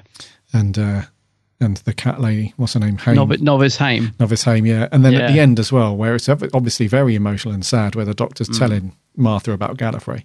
But in between that, it was quite, you know, quite edited quite quickly and it moves along at a decent pace. So that was one, that's one of the aspects that keeps me sort of hooked, if you like, throughout the story. I, I thought the pacing was really good, um, and I say that with a little bit of surprise in my voice because I think I thought initially, or at least I remember it being a bit slow. I remember thinking, oh, it, it's you know it takes a while to get going and all that. Um, but I, I th- actually on the rewatch thought the pacing was was spot on. Like you said, it doesn't doesn't rush, but it doesn't drag. Uh, it just moves the story along very quickly, and it's a it's a nice surprise at the start when Martha gets kidnapped because that kind of comes out of nowhere because they're they're just having a bit of a chat at that point, aren't they? Um, Yeah, yeah. And it starts off really nice as well with Martha, because this is really early on in the Doctor and Martha's sort of relationship, in it. So they're he's sort of saying, "Where do you want to go? You know, I promised you one trip, but we'll." You know, I'll give you another trip because we can say one in the future, one in the past, whatever. So, you know, where do you want to go? And she's talking about, you know, take me to Gallifrey. You, you know, I want Oh, us, yeah, let, let me yeah. meet your people. And I, I, you know, this lovely scene at the start, which I'd completely forgotten about. Um, and yes, I have to say, Tennant really plays that scene well Mm-hmm. because he's it's just again all in the face, isn't it? You can just tell he's like Yeah. trying to avoid it. He's like, oh, I don't really want to. He's looking down at the console, trying to look busy. You know, I don't really want to talk about Gallifrey. Um, and she picks up on it, like, what's going on?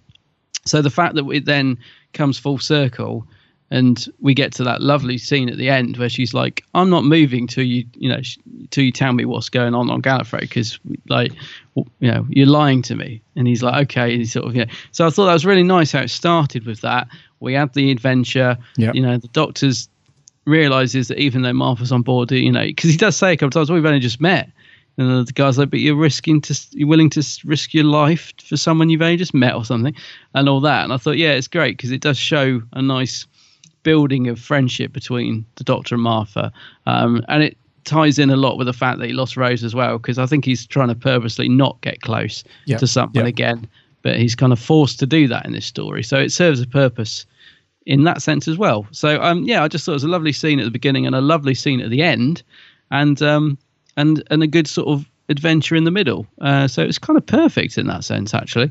The way it all just fitted together very nicely, Yeah. if you like. I don't know if you'd agree with me though, but that end scene, you know, when um, she plonks the chair down and forces him to talk about Gallifrey, and then he starts describing it, and it's such a lovely scene between the two of them, and then the camera just lifts up.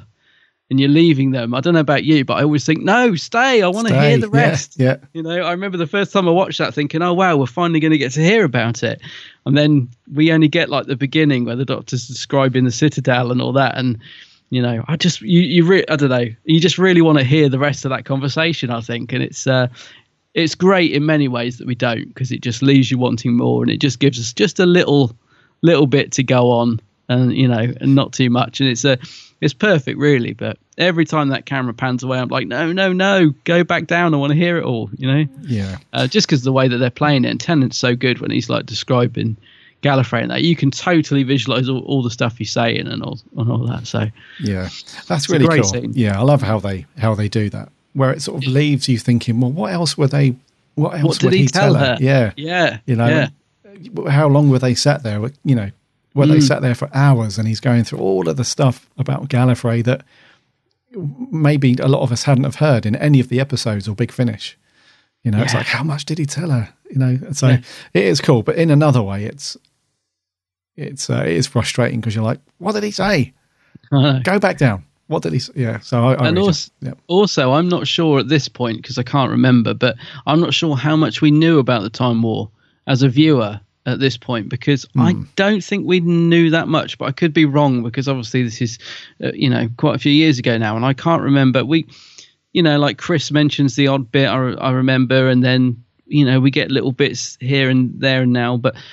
Yeah, I don't think at this point we really knew much, did we, about the Time War? Um, from Not what I remember, it's so long ago that I can't think. But I think this is, yeah. uh, But again, perhaps that's why I want to hear more because I think at the time, as I was sort of thinking, he's finally talking about it, Mm-hmm. and then we don't get to find out much more than the fact it was the Daleks and a big war and lots of people died, and yeah. So I don't know, but I can't remember. In the midst of time, it's all got jumbled up because obviously now we know quite a lot about the Time War and we know what happened and what and all that sort of thing. So yeah, it's difficult to say. Yeah, it's um, yeah, because I think the, I think Eccleston's doctor mentions it, doesn't he? He yeah, because in the actually again, it's in the uh, sort of again comes back to that loose trilogy of three stories because he mentions it at the end of the end of the world, doesn't he? When Rose, him and Rose are he's he's having that chat with them on the busy street, um, and he sort of mentions there was a war. And all my people died, or something. I'm sure it's at the end of that episode, isn't it? I can remember she's in like the red top, and uh, I'm sure it's at the end of that episode. It's, it's he's sort of saying that the Yes, planet yeah. burned and again you only get like a couple of minutes and then we're off and we don't hear much more after that but i'm sure he does start talking about it in that one yeah I think you're right. Yeah, Mm. I think so. Um, so yeah, in terms of the time war and stuff, it's uh, yeah, it's we we, so because I, I imagine it when it went out, origi- originally was broadcast. A lot of fans were probably like, "Wow, this is this is great. We're going to hear about you know," and then it just it leaves you wanting more. So that's quite cleverly you know written, I suppose, in that respect. i'm sure that's what i was like that's why i that's why i don't think we knew that much at this point because i'm sure at the time i was getting all excited thinking ah right at last we're going to get more information on this time war and then i don't think we we don't really um, but we also do get another great piece of loose linking I wouldn't call it a story arc, but something else thrown in there, which which again is just perfect. Is uh, Bo revealing his secret because in New Earth he says we shall meet for the third time Yeah. on the last time, and I shall tell you something, but not now. and you're like, what?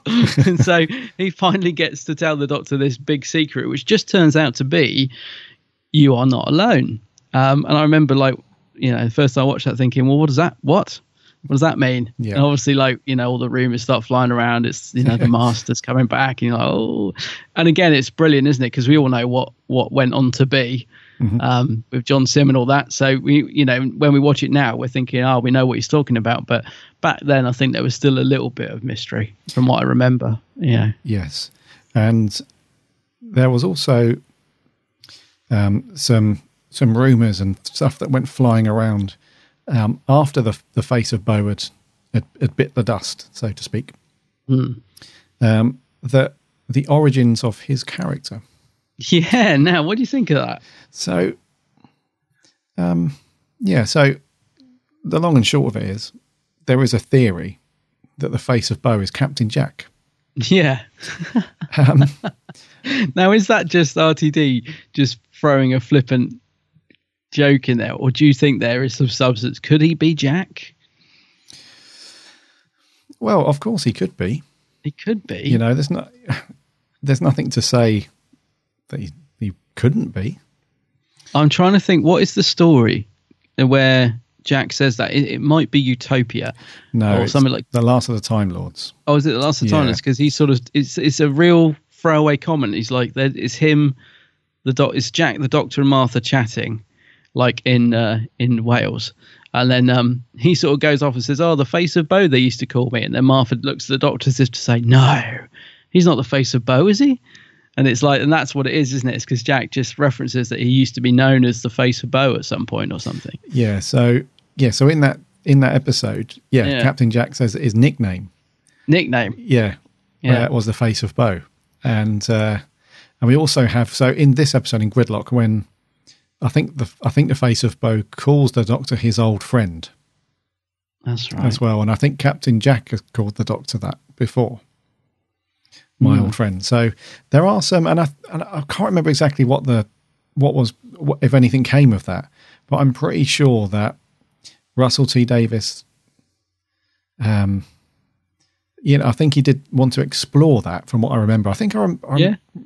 Where did I read that? I, I read it somewhere that he wanted to explore that and maybe. Sort of, It might be in the writer's tale. Yeah, probably. Yeah, he sort of wanted to throw it out there. That was a theory that could have some some merit to it. But then Hmm. I think he was sort of bullied into just getting on with it, from what I, I- remember. I kind of prefer it though. I, I kind of like it left open. Um, I don't think I want it. I don't think I want it confirmed either way, really, because I just like the fact that it could be. If you know what I mean, I don't really want to know. Yes, it is, or no, it isn't. I just like the fact that they could be the same person somehow. You Yeah. know, because obviously Jack's in indestructible. Wait, no, sorry, he's not indestructible, is he? He's um, he can't be killed, or he keeps coming back to life, or whatever. So there is that chance that he could end up like in that chamber as a big old face. So I don't know. There are the it could happen, but yeah, could, I don't know. yeah. I just like the fact it's just it's just out there and you can read into it or as little as you want. You know. Um, yeah, I mean, I, oh, I'm not sure how. I'm I'm not too bothered by it really. I mean, it's quite cool, Mm. like you say, that it's not confirmed, so it's just down, Yeah. down to you know, sort of loads of th- uh, fan theories to just to mull it over and make their own minds up. But I think it is quite telling that the Jack uh, that Jack does say that one of his nicknames was the face of Bo. That is a bit of a, Mm. you know, Yeah. that is quite telling there. But who knows? Yeah, we should probably never know, but we. Yeah. Unless uh, Russell T Davies comes back and writes a spin off show called The Face of Bo Oh, and his adventures or whatever. Or- the young the young adventures of the face of Bo. or, or, you know, maybe John Barrowman will get his way and Torchwood will come back, but it'll be like a prequel series. so it'll be like the life and times of early Jack Harkness, and then it will go into a proper series of Torchwood, and then it will be a sequel where it's like the dying years of Captain Jack, and yeah, maybe RTD will write it. the or I Bo don't know. years. The Bo years, yeah. yeah. Um, there's there's a spin off. There's a spin off for you. We're doing a bloody job for him. I know. Crikey. um, who came? Yeah, I've got an idea for a spin off. Yeah, how about how about this one? There's a bunch of kids. Oh no! All right. Uh, so, uh, so the face of Bo aside, because he is quite an important character in the story, in both that he's sort of integral to, you know, the the big message that he gives the Doctor at the end. You know, that sort of Mm. kick, kicks off the the Master and everything. You know, in later episodes, but he's also physically responsible for keeping the population alive because it's his kind of life force, I suppose, and his the energy that he sort of linked himself up to the main sort of central system, hasn't he? And he's keeping it all Yeah. going. So I thought that was quite heartbreaking in a way because, you know, he's sort of using up all of his life force and everything to sort of save everyone else. Yeah, I, I thought. That, yeah, I know what you mean, and it, because the, all the people that are stuck in the traffic jam, you assume they're sort of living hell, but actually they're they're just the people that have been saved, haven't they, from this? Um, and also, this is the other thing I like about the story, which uh, I'd, I'd forgotten about. So the people that have all been wiped out in the city. Hmm. It's because of these patches, which are only sort of mentioned now and again in the story, but it turns out that it was because they invented one called Bliss, I think, um, and it turned out to you know it amalgamated into some sort of airborne virus which wiped out the population. So i thought oh that's good because we've we've sort of you know they've just been subtly put in the story but we haven't really sort of thought much about them. But the fact that they've turned out to be quite important i thought was really good. So they've wiped out the population. All these people have been shoved um, is it underground or wherever this gridlock is? So all those people that we think are you know trapped in their cars or whatever they're actually been saved but they're only being saved because Bo's plugged himself into the main computer and is keeping everything going and keeping them under there. But um, but then it sort of turns out, I suppose, you know, to wrap up the story, that the virus is now cleared, so he Yeah. can let them all out. I suppose. Yeah, it's Um, really But that's the only Yeah. thing that I found a little bit rushed because I was thinking, well, you know, they probably could have gone a, a long time ago. Like uh, the doctor realizes very quickly that the virus is probably gone, or um, I felt that I just felt the explanation was a bit quick, if you know what I mean. He's like, oh no, it's fine now. You can let them all out, and then Bo, you know, Doctor flicks flicks a few switches, and Bo opens up the the roof so that they can all fly out, and they're all back, you know, outside, and it's you know, so it's a great ending. But I was sort of thinking, but it's it did seem a little a tad rushed to me because I was thinking, well, if Bo could do that, why didn't he do it before? Um, Right, you know, I mean, Doctor only flicks, flicks a few switches. Maybe there was more to it that we didn't see. Possibly, But I did yeah. have to sort of, in terms of storyline, I was thinking, well, why didn't you do that before? Why, what, you know? But I mean, how did they know it was the the virus had gone, sort of thing? Yeah. Um, But yeah, I mean, it it does work in terms of just wrapping the story up. But I did think it was uh, a little bit quick, if you like. A little bit. And there was, that brings me on to something I was going to say actually. There was certain elements of the story that they couldn't flesh out because, and I'm not saying it should have been a two parter or anything, but there was No. certain elements that you really, I, well, I especially wanted to know more because the whole concept of the story was that pretty much the entire population was trapped in a traffic jam. That was mm. where they were. But there were two elements that I wanted them to explore a bit more. The first one was that not everybody is in the traffic jam. So when the doctor and, and Martha land, it, you know, and they're walking down that sort of dodgy looking alleyway, you do have like the the the vendors there selling Oh, the yeah. um, selling the the the emotions, Patches. the patches, Yeah. the emotion patches, and so on. So there's obviously people that are not stuck in in their cars and vans. There are people knocking about. So I wanted to sort of find out a bit more about where they live because they obviously don't live in their cars, or maybe they do. Yeah, that's true. I hadn't thought about that. Yeah. And the other thing was, you know, when I think it's when Hame is on the on, she's tracking down the doctor, Mm. and and she she jumps into um, one of the cars. She does mention something about because she's got like a, a a gun with her, hasn't she? And she does mention something about pirates. Oh yeah. So that would have been quite good to explore that as well. So I quite like the the idea of like there's, you know, like this sort of um, sort of renegade, um, sort of uh, sort of criminals and outlaws that are maybe sort of hopping into people's vans and robbing them and so on. And um, but we never see anything like that because there just wasn't enough time within the story to flesh those things out. But you can tell that there was a much bigger world and things going on. I mean, I know that the story wanted the viewer to sort of focus in on that the population was essen- essentially trapped in a in a in a, in a loop, basically, because there's no sunlight and they're, Mm. they're trapped under underground. Um, it almost you almost feel like that they're being sort of duped because all they're doing really is going in a giant circle for years and Yeah. years and years, you know, and um, it's almost like oppressive. It, well, it's not oppressive. It's like a sort of pseudo oppressive culture, isn't it? Because there's no one person masterminding it all. Because you know the the the, the governors or whoever are all dead. So it's like this automated thing where you have the hologram each morning that you know right. that sort of pops up and keeps them going, and they all sing the hymn and and all that stuff. Um, but there's a lot more in the story actually that you don't necessarily lock onto, especially the first time you watch it, because you just focus so much on the theory that everyone's trapped. But actually, that's not the case.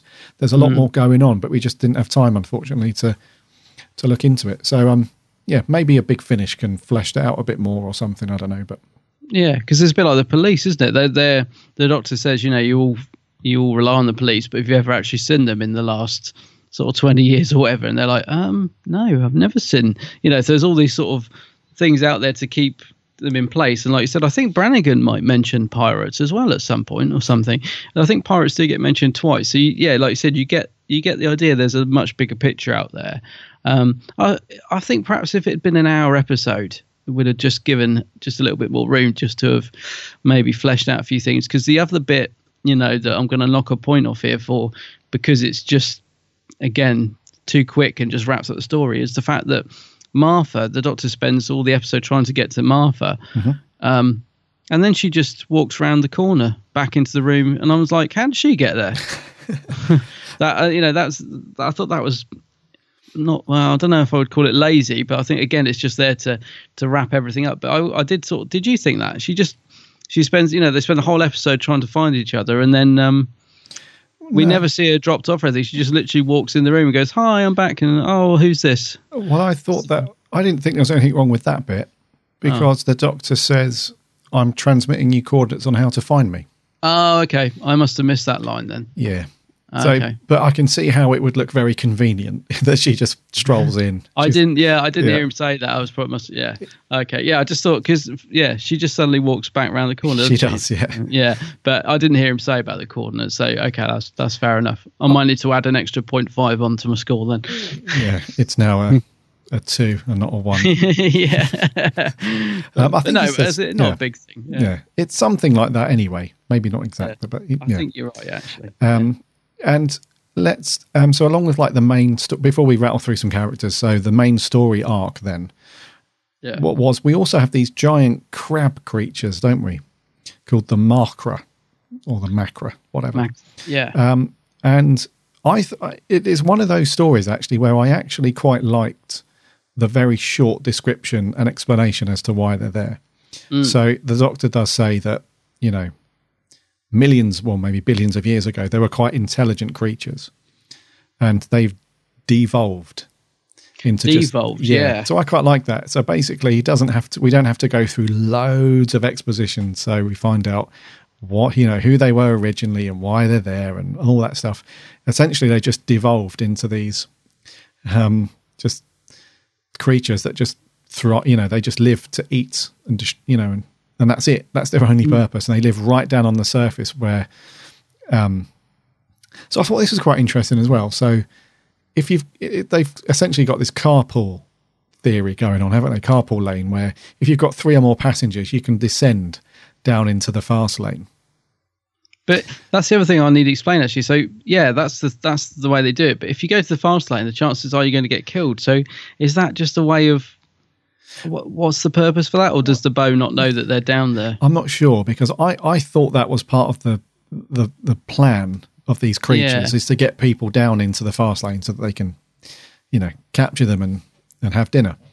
Yeah. So I think that I think bef- I think that's the the thing. You know, that's part of their plan, if you like.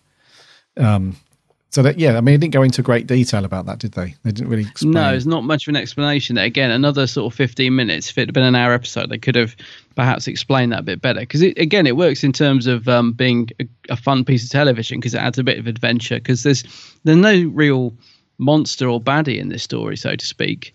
Um, so it's quite nice when we get that little extra element of having the Macra in it, especially as they're, you know, from a Troughton episode that has been lost, you know, long lost in the vault. So it was quite a nice surprise at the time, I think, when it was revealed to be the macra down there. It was like a real nice shout back to the classic series from RTD, but without doing anything too much with it. It's just a nice little you know i wouldn't it's i wouldn't call it fan service at all because it's, it's it, it it totally works i think yeah. you know it's um like you said the fact they've devolved as well um i just thought it was a real nice little bit that was put in there. But yeah i'm not quite sure about the fast lane. I couldn't quite get my head around because presumably people think the fast lane is where they need to be because everyone's trying to get three people to go down there. But obviously anyone who does go down there is liable to die which they don't realize. And i'm thinking well who's set who's set that up? Or is it just that it's evolved and happened and Yeah. yeah. So there's not much explanation there but it is still it does still make for a fun bit of television i think you know just adds a little bit of adventure in there It does, yeah. And I think um, I think it started off. So when the big traffic jam first started, so excuse me, I think the I think there was rumours, or it started off that you could go into the fast lane, but because people were disappearing, it just became sort of rumour and hearsay. It's like if you go into the fast lane, you know, some people go missing and all that stuff. But because there's no police around and there's nothing else going on, nobody can prove otherwise. nobody It's- knows It's yeah just a thing, you know. So it's quite, it, all in all, it's quite clever. It I is, would say, yeah. yeah, yeah it does work yeah Old RTD, it's a clever Yeah. chap. Um, right, let's talk about some characters. Um, let's talk about some of the people in the cars um, that the the doc, that Doctor and, and Martha come across. So we have, um, uh, so what's the first car that he jumps in? It's the cat guy, isn't it? With um, that's brannigan isn't it Ar- Brannigan. Ardal O'Hanlon That's it, Um, yeah. yeah. And, uh, and his missus, who have got the very cute little kittens. um, so yeah so there's a nice scene with tennant with that cat actually yeah yeah, so she's given birth to um to some very cute little kittens, and the doctor's all over it. It's very cute, cutie. Um, Yeah. and uh, and I thought so.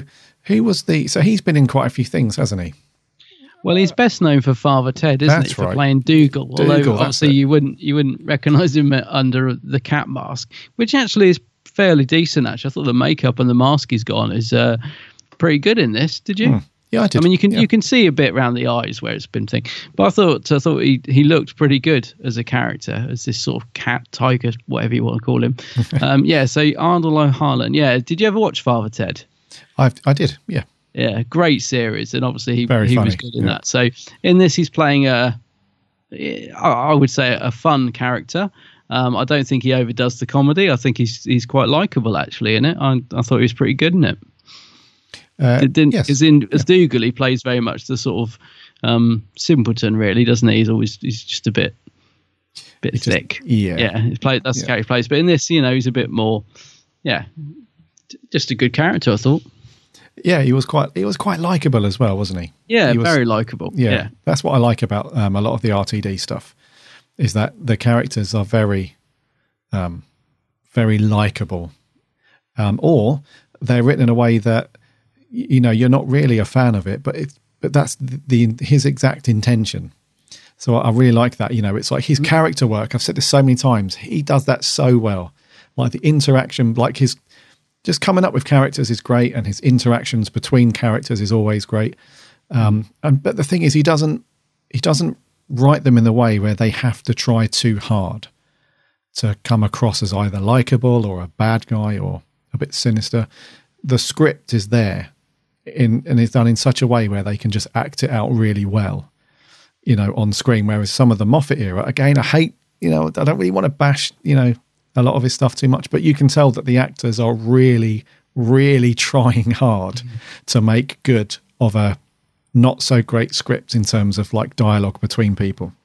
I think no, there's there's an absolute truth in that because if you think about it, you've got this cat person with a um, you know attractive human, and it could be laughed off the screen if it wasn't written right. But to hmm. me, they're totally believable as a couple. It's just like because of the way that they act and, the, and like you said, the dialogue is very natural, mm-hmm. the performance is very natural. But if you think about it, what you're actually watching, you know, is a bit crazy. You know, this she's supposed to have given birth to these kittens, but you're not sat there thinking, well, this is ridiculous. you know, I'm I'm sat there thinking, oh, you know, these are, you know, I can believe these guys are together and have been trapped in this van for all these years, and they're just a, a family on their way, you know, do, living their lives. That you know, I think they're totally believable, and I think you're right. I think a lot of that is down to the dialogue because if you look at it from the outside, it could be it could be ridiculous. Yeah. If you know what I mean. The fact they've got kitten babies in the back of the van. I mean, it just it's it, you know it is a lot of it's down to dialogue, and that's RTD. Just bring characters to life. Absolutely. Yeah. Yeah. So I like those guys. They were quite cool. Yeah. Um, what about the old couple then? The old married couple. What do you I reckon? love the old married Yeah. couple. So what are they called? The the, the sister? Uh, no, what does he call them? Is it Alice and May? I think so, yeah, Yeah. But he calls them like the Cassini. He calls them sisters, and she's like, "You know very well we're not sisters. We've been married for years, or something like that." Yeah. Um, because I I do remember at the time people were like, um, a a very small corner of fandom or whatever you want to call it were like, oh, RTD just has to go and put the gay thing in there, doesn't he? Just has to do it, has to have a gay couple and all this. I think they're charming, and it doesn't feel forced. It doesn't feel shoehorned into me at all. I just think it's a really nice scene between the two of you know. Just the fact it's just this couple that have, you know, you get the feeling they've been together forever because they're both quite old, aren't they? Yeah. Um, and they're both. She's like, trust me to end up with a van spotter or whatever. and Yeah, yeah. once again comes back to what you said just really nice characters that Yep. you just i instantly liked them instantly got on board with the fact that they're you know been together for years probably drive each other nuts but love each other very much and you're just like well that's them in a nutshell Yeah. you know brilliant That's um, that's, so they a- are, yeah that's exactly what I thought. After like literally ten seconds of them two being in it, you just inst. You, there's no questioning it. You just think, oh, they're a a normal couple that have been Yeah. together for donkey's years that get on each other's nerves now and then. You know, and and that's that's perfect. It's just perfect. You know, probably polar opposite she's like the geeky one and the Yeah. other one's like you know the, the the the you know doesn't have any interest in it but yeah it's just i don't know it's just relatable i guess Yeah. yeah And it's Yeah. a bit like, you, you know, with some couples where you have one of them who's like, you know, Mr. or Mrs. Neighborhood Watch. They're always nosy, peeking out the window, seeing what's going on. It's basically like that, isn't it? Because one of them's like constantly writing down all the news that's going on She's over the radio lists. and yeah, Yeah. what's going on. And the other one's are like, oh, crikey, here we go again. Yeah. A van spotter, yeah. And you know what? The whole the whole gay couple thing, that does that doesn't even matter, doesn't even come into it as to if they're you know, gay or not, whatever. That's just No, no, I just I just remember at the time because um, you know, I think people were just a bit like if if Russell put any sort of gay reference or Oh, know. you know, I think Yeah. the bit were like where Jack kissed the doctor at the end of it and people like, you know, there were there was a very small section. I'm not even going to say fandom. I don't even know, you know, a small section of people, maybe the press or fans or whatever, who were just like, "Oh, he has to do it, doesn't he? Just has to, you know, yes, Russell, we know you're gay. Why do you have to put it in Doctor Who?" You know, there was definitely a small minority of people that were saying that at the time. Um, I don't think, no, like you know, times have changed even since then. To be honest, I don't think anybody would think anything of it now. But but I do remember because obviously I watched these when they first went out. I do remember every time there was any reference like, "Oh, Jack's bisexual," saying, "Oh, right, well, of course it's RTD. Oh, he would do." You know, there was there was always a very small minority of people that would say things like that. Um, but I don't think anyone thinks anything of it now uh, at all. I mean, I don't watch that scene and think, "Oh, yes." RTD, old gay couple, of course. Oh, RTD. You know, I just, it doesn't, I don't think that at all. I just think, oh, I love these two. Yeah, You know, love yeah. this scene. Uh, you know, yeah. and it's definitely they're- they're yeah, great. it's definitely a generational thing. Um, we were watching um, any anyone in the UK that watches a program called Gogglebox. Oh, yeah. if you watch it, everyone's watching. Yeah, it. yeah. We were we were watching it the other night, and my son, who was going to be ten in May, um, one of the couples on Gogglebox is these two um, these two guys. They're hairdressers that live down in Brighton, and they used to be a couple, but they've separated and they're with other partners, and but they still hang out, you know, on an evening and watch TV for Gogglebox and so on. And my son said, very just casually off the cuff, he was like, "Oh, are those two married?" Mm. And we said, "No, they're not. They used to be together, but they're but they're just friends now." And he was like, "Oh, okay." Yeah. You know, so it must. And I, I imagine if I sat, I don't think my son's watched this episode, but I imagine if I sat down and watched it, he wouldn't even blink an eye. Yeah. You know, at that reference or anything like that. So I can completely see what you're saying because I wouldn't have watched this when it went out on the TV because I wasn't watching Who then. But I can imagine there would have been, you know, a bunch of people like, oh, here we go. Yeah, I think it's just because it was RTD. I just remember there was a, uh, and it was a very small minority, but Yeah. um, I think a little bit in the press as well. I think they, it was very easy to jump on that that bandwagon in terms of the press because of, of RTD having done the Queer as Folk and that, and they were saying, you know, oh, he doesn't need to bring it into Doctor Who. Why is he doing that sort of thing? And you know, and again, it as has been like you said, as we've moved on and times have changed, it's now become, you know, it, it- basically he's showing back then that it's, it's perfectly normal to have these two people in that relationship and Yeah. like you said nowadays it's just it's it's seen that way but perhaps not so much when it went out but yeah it just goes to show that he's he was very much thinking ahead Forward Lord thinking. Russell Yeah. yeah yeah And they're a great couple. They're very funny. Not intentionally sort of over the top funny, but they are funny. no it's a nice performance from the two two actors yeah, And I like also that the um, uh, Brannigan and his wife, they've obviously been traveling in quite close proximity to these old girls in the traffic jam for a long time because you know he's he knows them very well. He's got nicknames for them. They obviously Yeah. know of each other, and I really like that because even though they can't go outside of the vans because of the terrible pollution, because the doctor nearly chokes to death, doesn't he? So the terrible Yeah. fumes, and they can't go outside. So all they've got is communication over the radio. But you can tell that they've been alongside or in near each other in the traffic jam for a long time because they're having a laugh and a joke and they know each other. And I think that's quite good as well. Yeah, yeah. Again, it builds up the, the relationship and characters, doesn't it? Yeah, Yeah. it's nice. I, I love the scene when the doctor's jumping from van to van, um, just meeting all these different Yeah. people, and, and the fact that he sort of takes things from each van. So, like you said about the smoke. So when he goes into one van, he says, "Oh, can I just borrow this?" and puts on like the face um, scarf Yeah, to try and uh, help his breathing and stuff. And it's just what a lovely idea, just going van to van, just picking the bits he needs, and you get to see all these different characters on the way. And um, the last guy he ends up with is quite a sort of posh English gent, isn't he? He's like, we've got some water?" Well, Yeah. certainly. And uh, yeah, really nice idea actually. Yeah. Yeah, I like that each each person has got their own. The van has got like its own personality, if you like, the way Yeah, they've kitted it out. yeah. So the old Doris, they've the old Dorises, they've got a very homely, you know, sort of um, like your Crochet and knitting and- that- yeah. And then the guy, he's very prim and proper in the suit, and you know, he look his looks very different to This is like an office. He's got like the big water t- Yeah, um, yeah. thing where you'd get your water cup and all that. Yeah. Yeah, it's really cool. Yeah. Yeah. Um, let's talk about the couple then that kidnapped Martha. So this is Cheen and Milo. Mm. Um, so I thought that that I was quite surprised when I very first watched it because they're actually okay people. You know, they Yeah, were just yeah. you know, society has just forced them to do something quite terrible in order to just, you know, get to where they need to go. Because once they kidnap Martha in the van, they're actually quite nice to her. They're like, you know, but don't worry, as soon as we get there, we'll drop you off. you know, we're not going to do anything bad to you. We just need you in the car just for, you know, number of bodies' sake. Yeah. So, you know, don't worry, we're not going to do anything. Because I imagine that Martha's probably crapping herself. She's, Yeah, but like, I was gonna say, that's a great scene, isn't it? Because Martha's all fired up, ready for like, what, what's going on here? and then they're just like, they're just sat there like, oh, don't worry about it. We're really sorry, but we, we just needed you for numbers. So it's it's all good. We're not going to hurt you. Don't worry about it. Chill out, relax. And she's just a bit like, what the hell's going on here? You know, I thought it was a great scene, really good, because you go from thinking she's been kidnapped by God knows who, and then it turns out that actually they just need her for numbers, and there's no malice. They're not going to harm her. They're not going to do anything, um, and they're they're quite good characters actually. We we don't get to know a great deal about them, um, but I do think they're they're good in the performance, and I recognise the girl from something. What do I know the girl from? Um, uh, Who's playing Cheen? Lenora, Uh, Lenora Crichlow.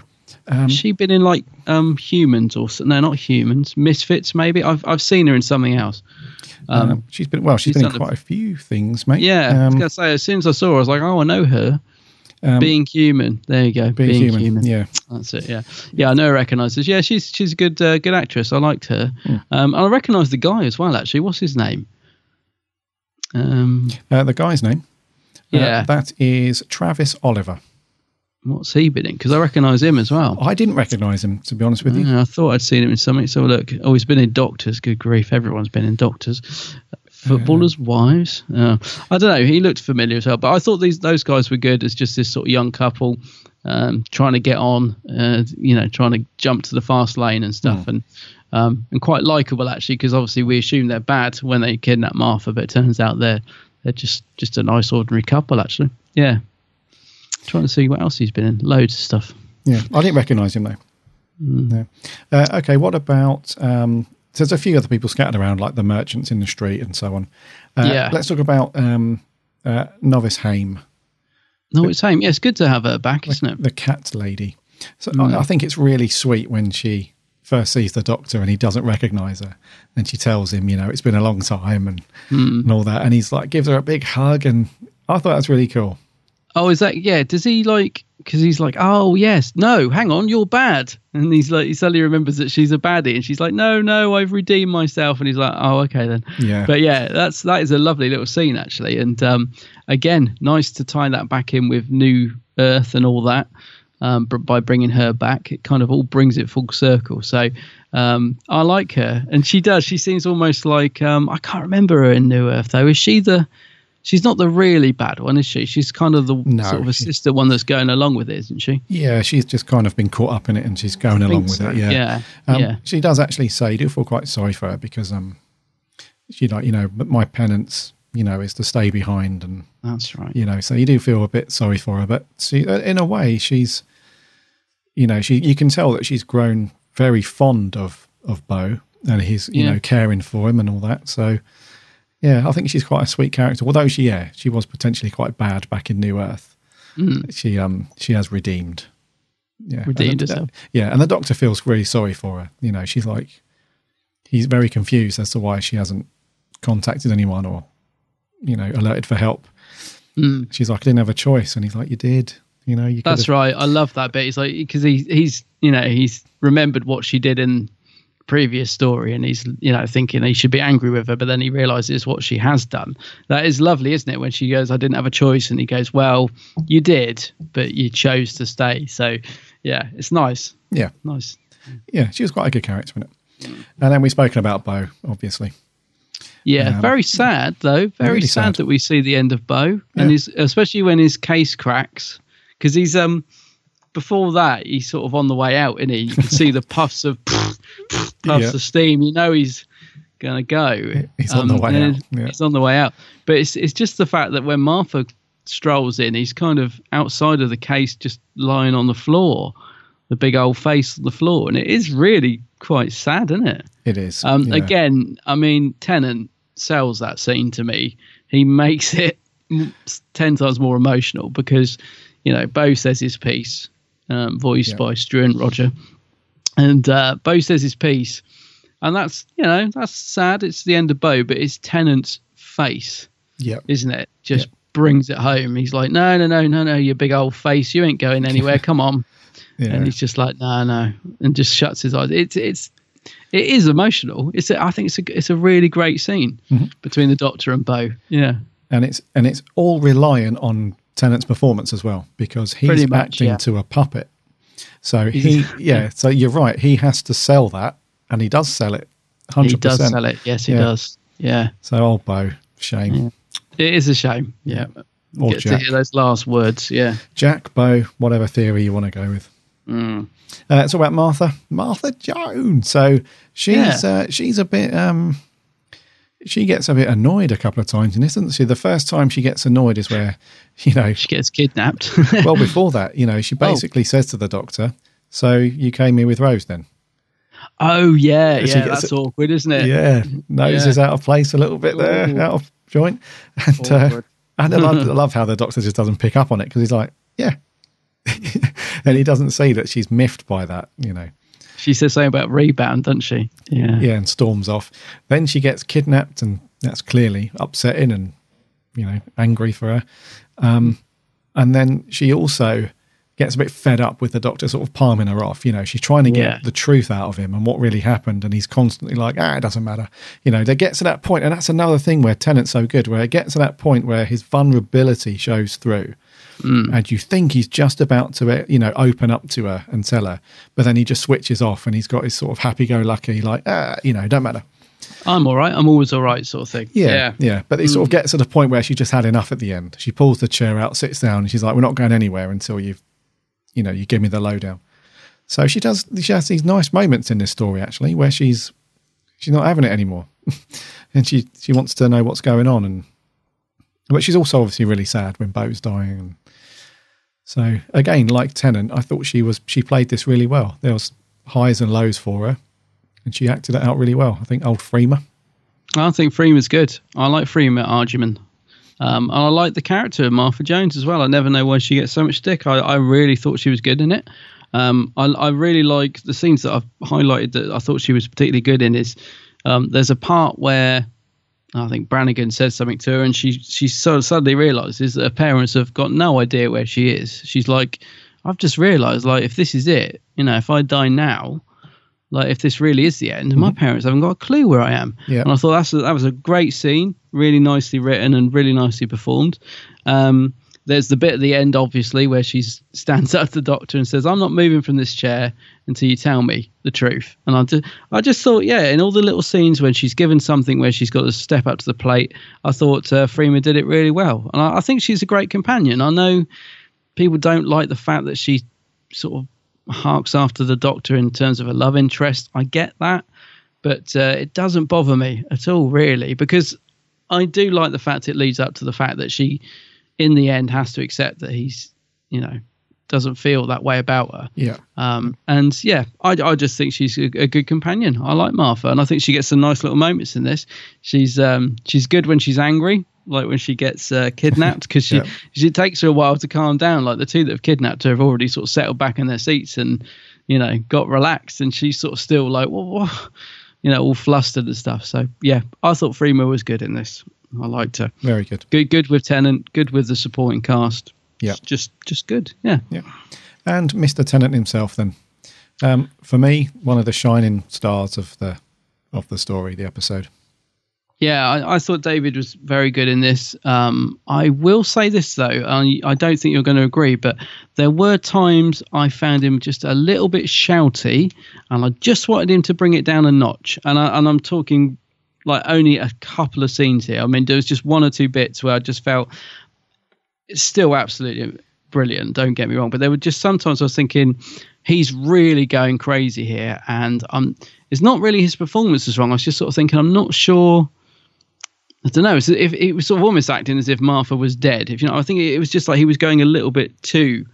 Um, I'm not saying over the top, but a bit bit too crazy. Like when Martha gets taken away, he really shouts, Ah, right, yeah. and I was thinking, Yeah. uh, just I don't know. they were just every now and again, and it is a real small point because he is so good in it. But there was just a couple of little bits where he's really going nuts. Where I felt like he just needed to bring it down a peg because he's great when he does that.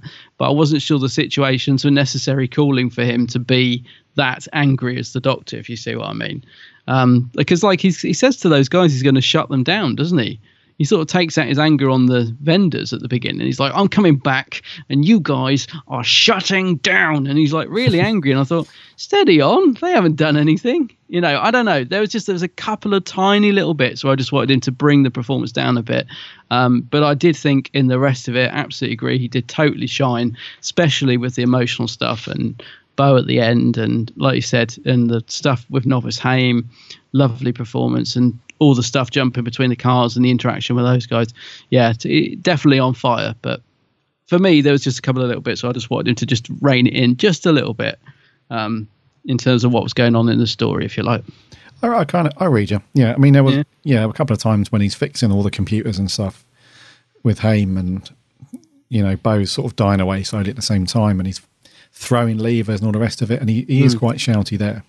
Yeah, yeah, just a little bit shouty. I was, yeah, I was just sometimes thinking, I don't know. It's as if like normally when the doctor gets that angry, it's when he's something's really kicking off, and I felt like, yeah, I know Martha's missing, but I couldn't quite understand quite why he was at that level of anger uh, in certain parts, if you know what I mean. I just felt like almost felt like Tennant was giving ten percent when actually in that that particular moment he needed to be sort of sort of eight. You know, it didn't need to be quite that full on, if you like. It was Right, as if he was yeah. really trying hard to to make the scene, and he just needed to just relax a little and go with the scene. And, and then, as I said, it was only a couple of tiny bits that I felt that, but but um but yeah, I mean, he's he's, he's still absolutely fantastic in it. Yeah. He is great. And I think, like I said earlier, it's that range of emotion that I love with Tennant sometimes, where he does have, Yeah. he does cheeky and happy very well, then he goes quite somber and melancholy, and then he goes happy again, and then he does, you know, serious. I really like that. Yeah. Yeah. Very good.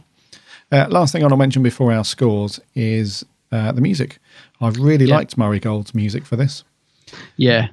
There's um there's a piece of music that plays out when uh, when Bo's passing away, um, and there's a, a bit I think they replay it towards the end where the doctor's telling Martha about Gallifrey and so on, and the Oh, camera's it's panning. up. lovely. really Beautiful. lovely music from Murray Gold in this one. Yeah, no, he's really on on point on the in this story. The music's fantastic. Yeah, there's a bit where they all sing, sing a hymn, isn't there, when they're in the traffic jam That's as well. right. Yeah. It's lovely, lovely moment. Um, I think you're right. The, the two bits that steal it for me in terms of his music are the bit where Bo dies, and uh, and the end scene with Tennant and and um, well, the Doctor and Martha, where he's talking about Gallifrey. The music's beautiful. Uh, just the way it pans up to the the skyline as well. Yeah, really, really works with the story. His music in this. Yeah. Yeah, good job from Murray. Indeedy. Anything else you want to mention, mate, before we do our scores? No, no, the music was the last thing I'd underlined. Actually, I thought, yeah, we must we must mention it because it's particularly good in this story. So, Yeah. yeah. Uh, talking of music, here we are. Let's go on to our scores.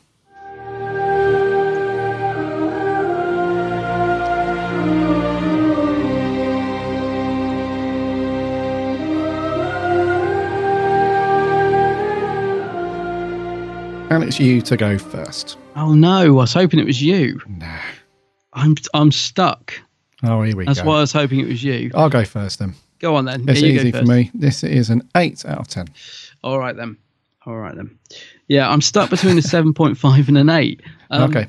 Seven point five seems too low, and eight. I don't know. Eight. I normally say is like a, a bit of a gem.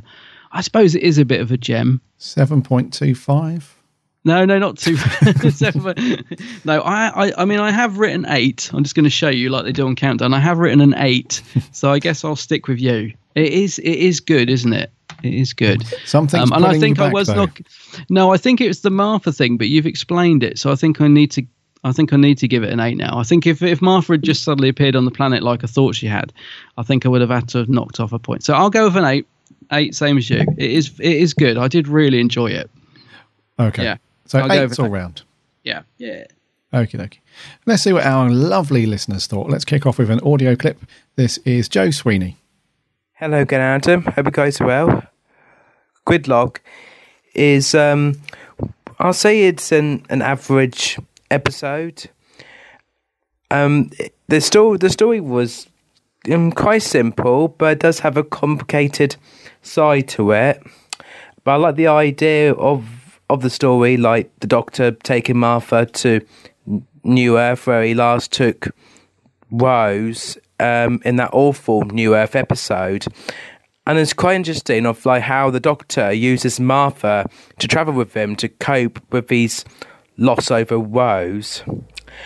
Um, seeing the face of Bo for one last final time was was great, and then hearing him saying his final words, "You on, um, you on, um, not alone," that later turns into a story arc, and then left us spectating like like who the face of Bo was talking about.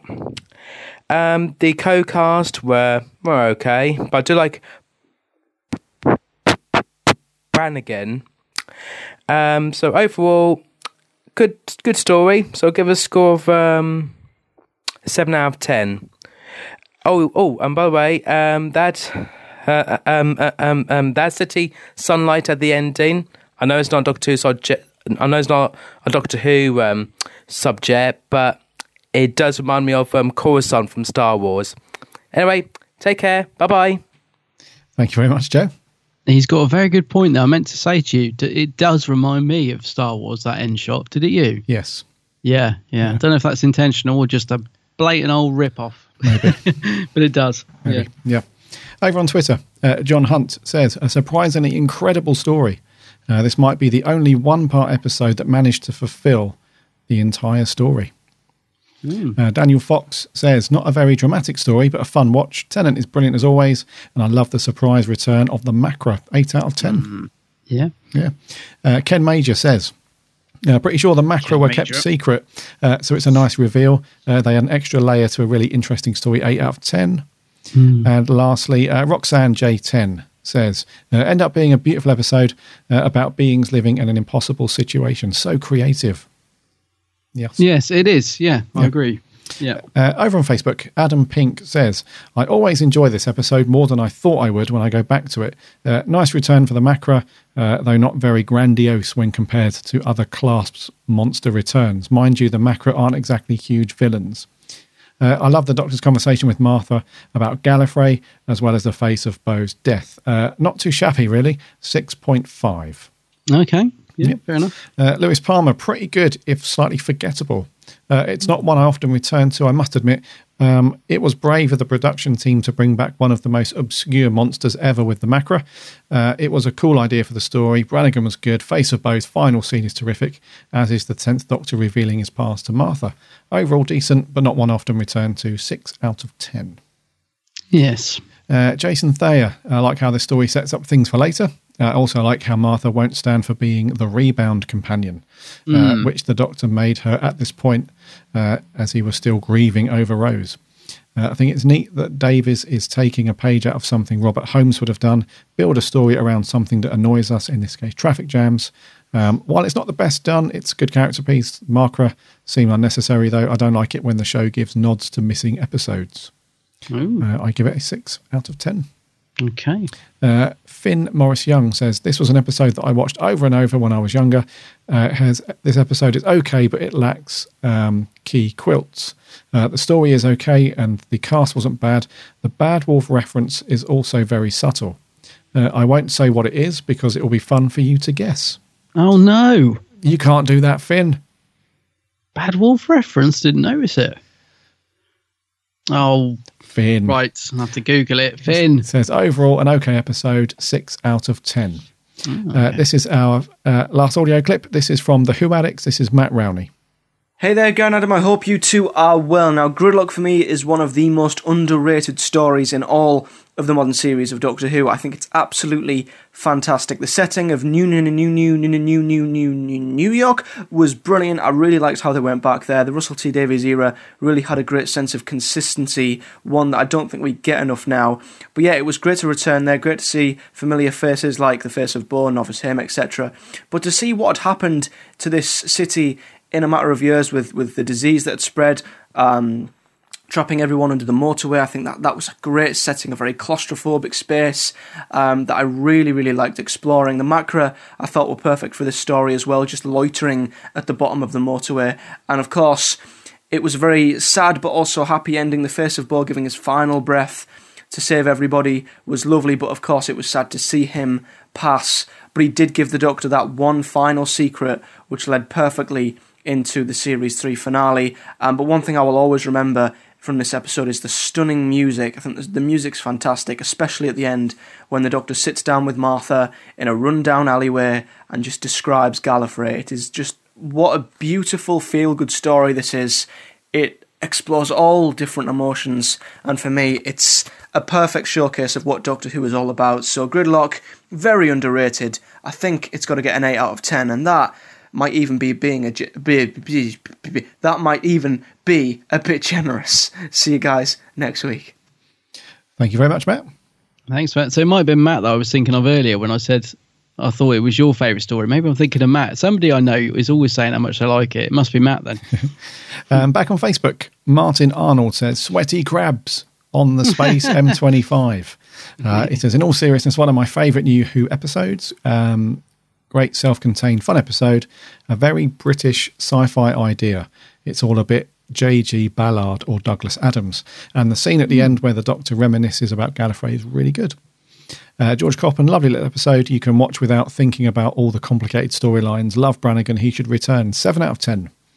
Yeah. Uh, Joseph Howarth said, It's quite a good episode, I have to admit. The scene with the Doctor talking about Gallifrey being a beautiful planet before the Time War happened is a very powerful scene, and perhaps one of my favourite scenes from, from David Tennant's Doctor.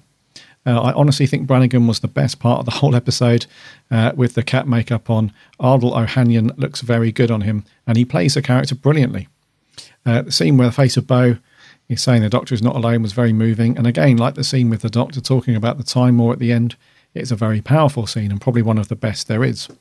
Um, he goes on to say um, uh, uh, the I've lost my place. There we go. Uh, the only downside I have for Gridlocked uh, is that this story, um, in particular, doesn't really stand out as an episode. It's an easy watch, and it's pretty much uh, got a simple plot to follow, uh, from which doesn't require you watching previous episodes for you to understand or follow or follow complicated plot arcs. Cough, cough. Series six. Mm. Um, uh, it's a good episode. Uh, not the most noteworthy of Doctor Who stories, but at least better than what than what's to come with two episodes, which for me leads into a two part story that I utterly detest. What's Seven that? out of ten. Uh, what's that? Daleks in. Oh yeah, Daleks in. Oh, Manhattan. Daleks Yeah. and Manhattan. Mm. Um, and finally, Sammy Satine says so. Ten and Martha arrive on New Earth in New New New New New New New New New York, uh, where they encounter humans using drugs that are emotions, and where most are stuck on the motorway. Turns out they cannot escape the motorway because the drug Bliss killed everyone, and there's no one to help them. Uh, can 10 get everyone off the motorway? I love how 10 gets so furious. He shuts down all the shops like that. I also love how he talks about Gallifrey at the end. It really does sound beautiful. Martha is good. Ardal O'Hanlon um, as a cat is great. Love the different cars. They look so homely. Great to see the face of Bo. Uh, that You Are Not Alone bit um, has such a great payoff later. Yes, it Uh, does. Yes. Shame the face of Bo died. Uh, that was incredibly sad. She gives it a 10 out of 10. 10 out of 10 from Sammy. Yeah. Yes. Anything over on the Geeks handbag Oh, page? yeah. Hang on, I wasn't ready. Um, right, uh, Dean Jones. Yeah, he says uh, one of the more overlooked stories from Series Three. Grid- Gridlock is a nice little gem of a story. One of Tennant's best performances. A simple plot with a dark undertones, great music, and an interesting mix of characters. If there's any issues, it's the CGI effects don't hold up as much. Certain moments are just a tiny bit repetitive with the story. And whilst I like Martha with Freema giving a good performance, the dialogue isn't the strongest. Uh, also, I don't think they could get away with the nudists now. Solid story, 8.5 out of 10 from Dean. Yeah, I forgot about the nudists. Oh, yeah. um, we don't see anything, Dean, not No. unless you not unless you pause and go through it frame by frame. Anyway, Charlie Turner says it has a very interesting concept. This one, not something I'd like to be stuck in myself, though. Who laugh out loud? Sad that good old Bo died, as I love seeing him. But this sets up the first episode of the three-part final of Series Three, Utopia perfectly. I'll admit though, I had no idea what the the Macra were on viewing it, so it was a first for me. But I think they didn't get enough screen time. I mean, come on, it's a classic series villain for goodness sake. But anyway, this episode as a whole is a mix of okay and good, so he's giving it seven out of ten. Nice yeah, I wonder. I don't know that a lot of people would have known the Macra back then uh, in terms of the new viewers coming on board. But uh, Matt Whelan says a weirdly satisfying episode for me. I found Brannigan very camp and very funny. The highlight of the episode, seeing the face of Bo again, was nice, albeit sad because it would be the last time. Overall, seven out of ten from Matt. Uh, Richard Pierce says a great episode, one of my favourite David David Tennant stories. So many great moments, and if I remember right, it was the first to use the All of the Strange Creatures theme music. Perfectly completes the Face of Bo trilogy. Yes, it was. Yeah, that's a nice Yep. piece of music, isn't it? Mhm. Yeah. Um, Patrick Sherwood says, Hi, me again. So, the story, I don't think much to this one. It's okay for what is the last scene makes get emotional when the face of Bo dies. I got emotional on the doctor's speech at the end about Gallifrey is very nice. So he's going to give it a 9 out of 10. Okay, so quite a high score. Hendrix Chaplin, a great end to the 5 billion trilogy. This is fun, thrilling episode, as well as being surprisingly humane and warm. You've got to love Ardal O'Hanlon as Thomas Kincade Brannigan. That's his full Yes, name. Yes, he is good.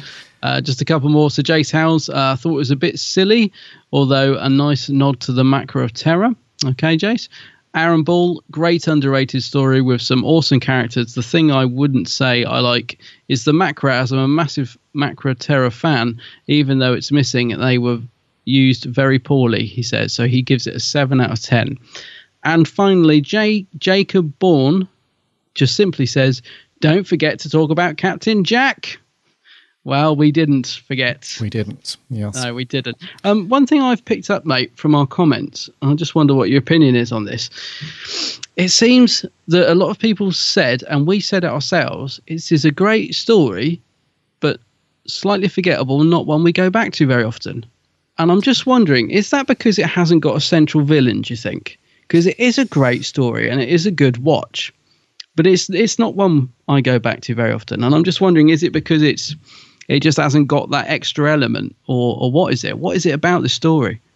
Because it is good. It's a really good story, yeah. And I Yeah. think maybe that's it. I mean, like I said originally, I've only seen it a couple of times. It isn't one that I go for No. that often if I want to watch the Odd Tennant episode from series three. Yeah. So yeah, there is something about it. I wouldn't say it's forgettable, No, it's definitely not forgettable. but I no. wouldn't. But I would say that it's definitely. I don't know. It's a. I don't know how you would describe it really, because it's a really great story and some great Mm. performances and so on. It just never gets brought up that often. So maybe you're right. Maybe because it doesn't have like the key villain or monster. Yeah. You know, I don't know, but uh, yeah, I just just interesting because it's not one I gravitate towards that often to put on, and yet Hmm. I really enjoyed it. Yeah, Uh, very quickly, something. Um, I had a quick Google while you were reading out some of our comments from Oh, the yeah. Hammer page, and I found the Bad Wolf reference Oh, good old Google. in the story. So, in one, I assume it's either in one of the one of the vans. I, I think uh, it's only a very small picture, but there's a poster hanging up in the background, and it's got Japanese text on it, and the Japanese word is akuro, which apparently translates as bad wolf. No wonder we didn't see didn't see it. and it's a blink and you miss it sort of poster Yeah. in the background that apparently yeah it's a japanese poster I love the fact they went to that much effort for that. That's awesome. Whoever pointed that out, they'll be very disappointed that we just googled it and didn't actually go back and rewatch it. um, but yeah there you go Yeah, so that's brilliant. gridlock thank you very much for your your thoughts and feelings and clips and all that stuff Hmm. um, we love that so yeah next week classic week what we got Yeah, yeah. Bit of um, bit of Seventh Doctor next week, um, and a bit of bit of uh, Cybermen. A little bit. Um, surprisingly, it's called Silver Nemesis, even though the Cybermen look gold. Look gold. Uh, so- due to a painting error and uh, some sunshine. So yeah, Silver Nemesis next week. Ah. Um, that'll be good. haven't watched that for a while. indeedy Uh, I was like, can you? Is there anything you can roll your R's in? Can you? Because I can't roll them. Can you do that? ah Sil- sylvester um, Silver Nemesis. there's no r's mate Just one at you the can't end. really No. roll you can't really roll that at the end that'd be weird that sound like a pirate rather than There's no pirates here. yeah so yeah silver nemesis next week Yeah. I haven't watched much Silver in a while, so that'd be good. Yeah. Indeed. Right, that's going to do, I think, for 135. Okay.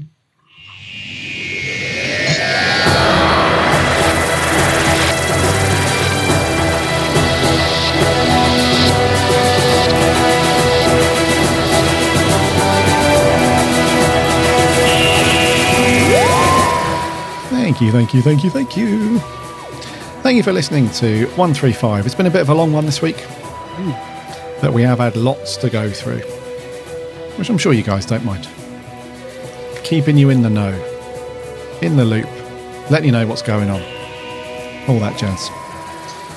So, some interesting news. Let us know if any of you guys um, enter the competition to win the the comic relief big breakfast with the seven doctors. Uh, and more importantly, let us know if you win Yeah. because we're your new best friends. That'd be good. And also let us know if you sign up to this um, the Nerd Block Doctor Who official thing. I'd love to know what's in it. Yes, I'd love to know, but you won't find out until various YouTube unboxings and all that stuff. Yeah. So I might take a punt at the first one. Will you? Maybe. Okay. See what it's like. Go on. Do it. Do, it. Do it. Do it. Just so I can have a look. Uh, maybe, but do let us know if you guys are interested in that, and if you do sign up, because we'll be interested to hear your thoughts on how exclusive the items actually are, which we're hoping they are, because it is apparently a proper BBC thing. So that'd be good. And also get your stories in for the temporal logbook, logbook, logbook version two or release two. Get your stories in. We'd love one of our listeners to have a story in the book. How That'd awesome would that be? Yeah, Yeah. be awesome. Anyways, head over, to, head over to the website www.bigblueboxpodcast.co.uk. and Listen to all of the episodes on there, plus link off to all of the social stuff. And you can link off to iTunes and give us a subscribe there if you'd be so kind. Uh, and if you are an iTunes listener, a review would be amazing because that really helps us. Also, check out Adam's channel, The Geek's Handbag. Do a search for The Geek's Handbag on YouTube and Facebook, Twitter, Snapchat, Everything. Everything. I'll get that vlog up soon. I got some good footage. Don't worry that I couldn't film in Phantom. I've got plenty from Westminster and loads of other good stuff. Yeah, I'm, I'll get editing that vlog. You do that. I'll get on it. Yes, indeedy. So thank you very much again for sticking with us. Next week, 136 Silver Nemesis. So get your reviews in for that. Until then, my name's Gary. My name's Adam. And remember, uh,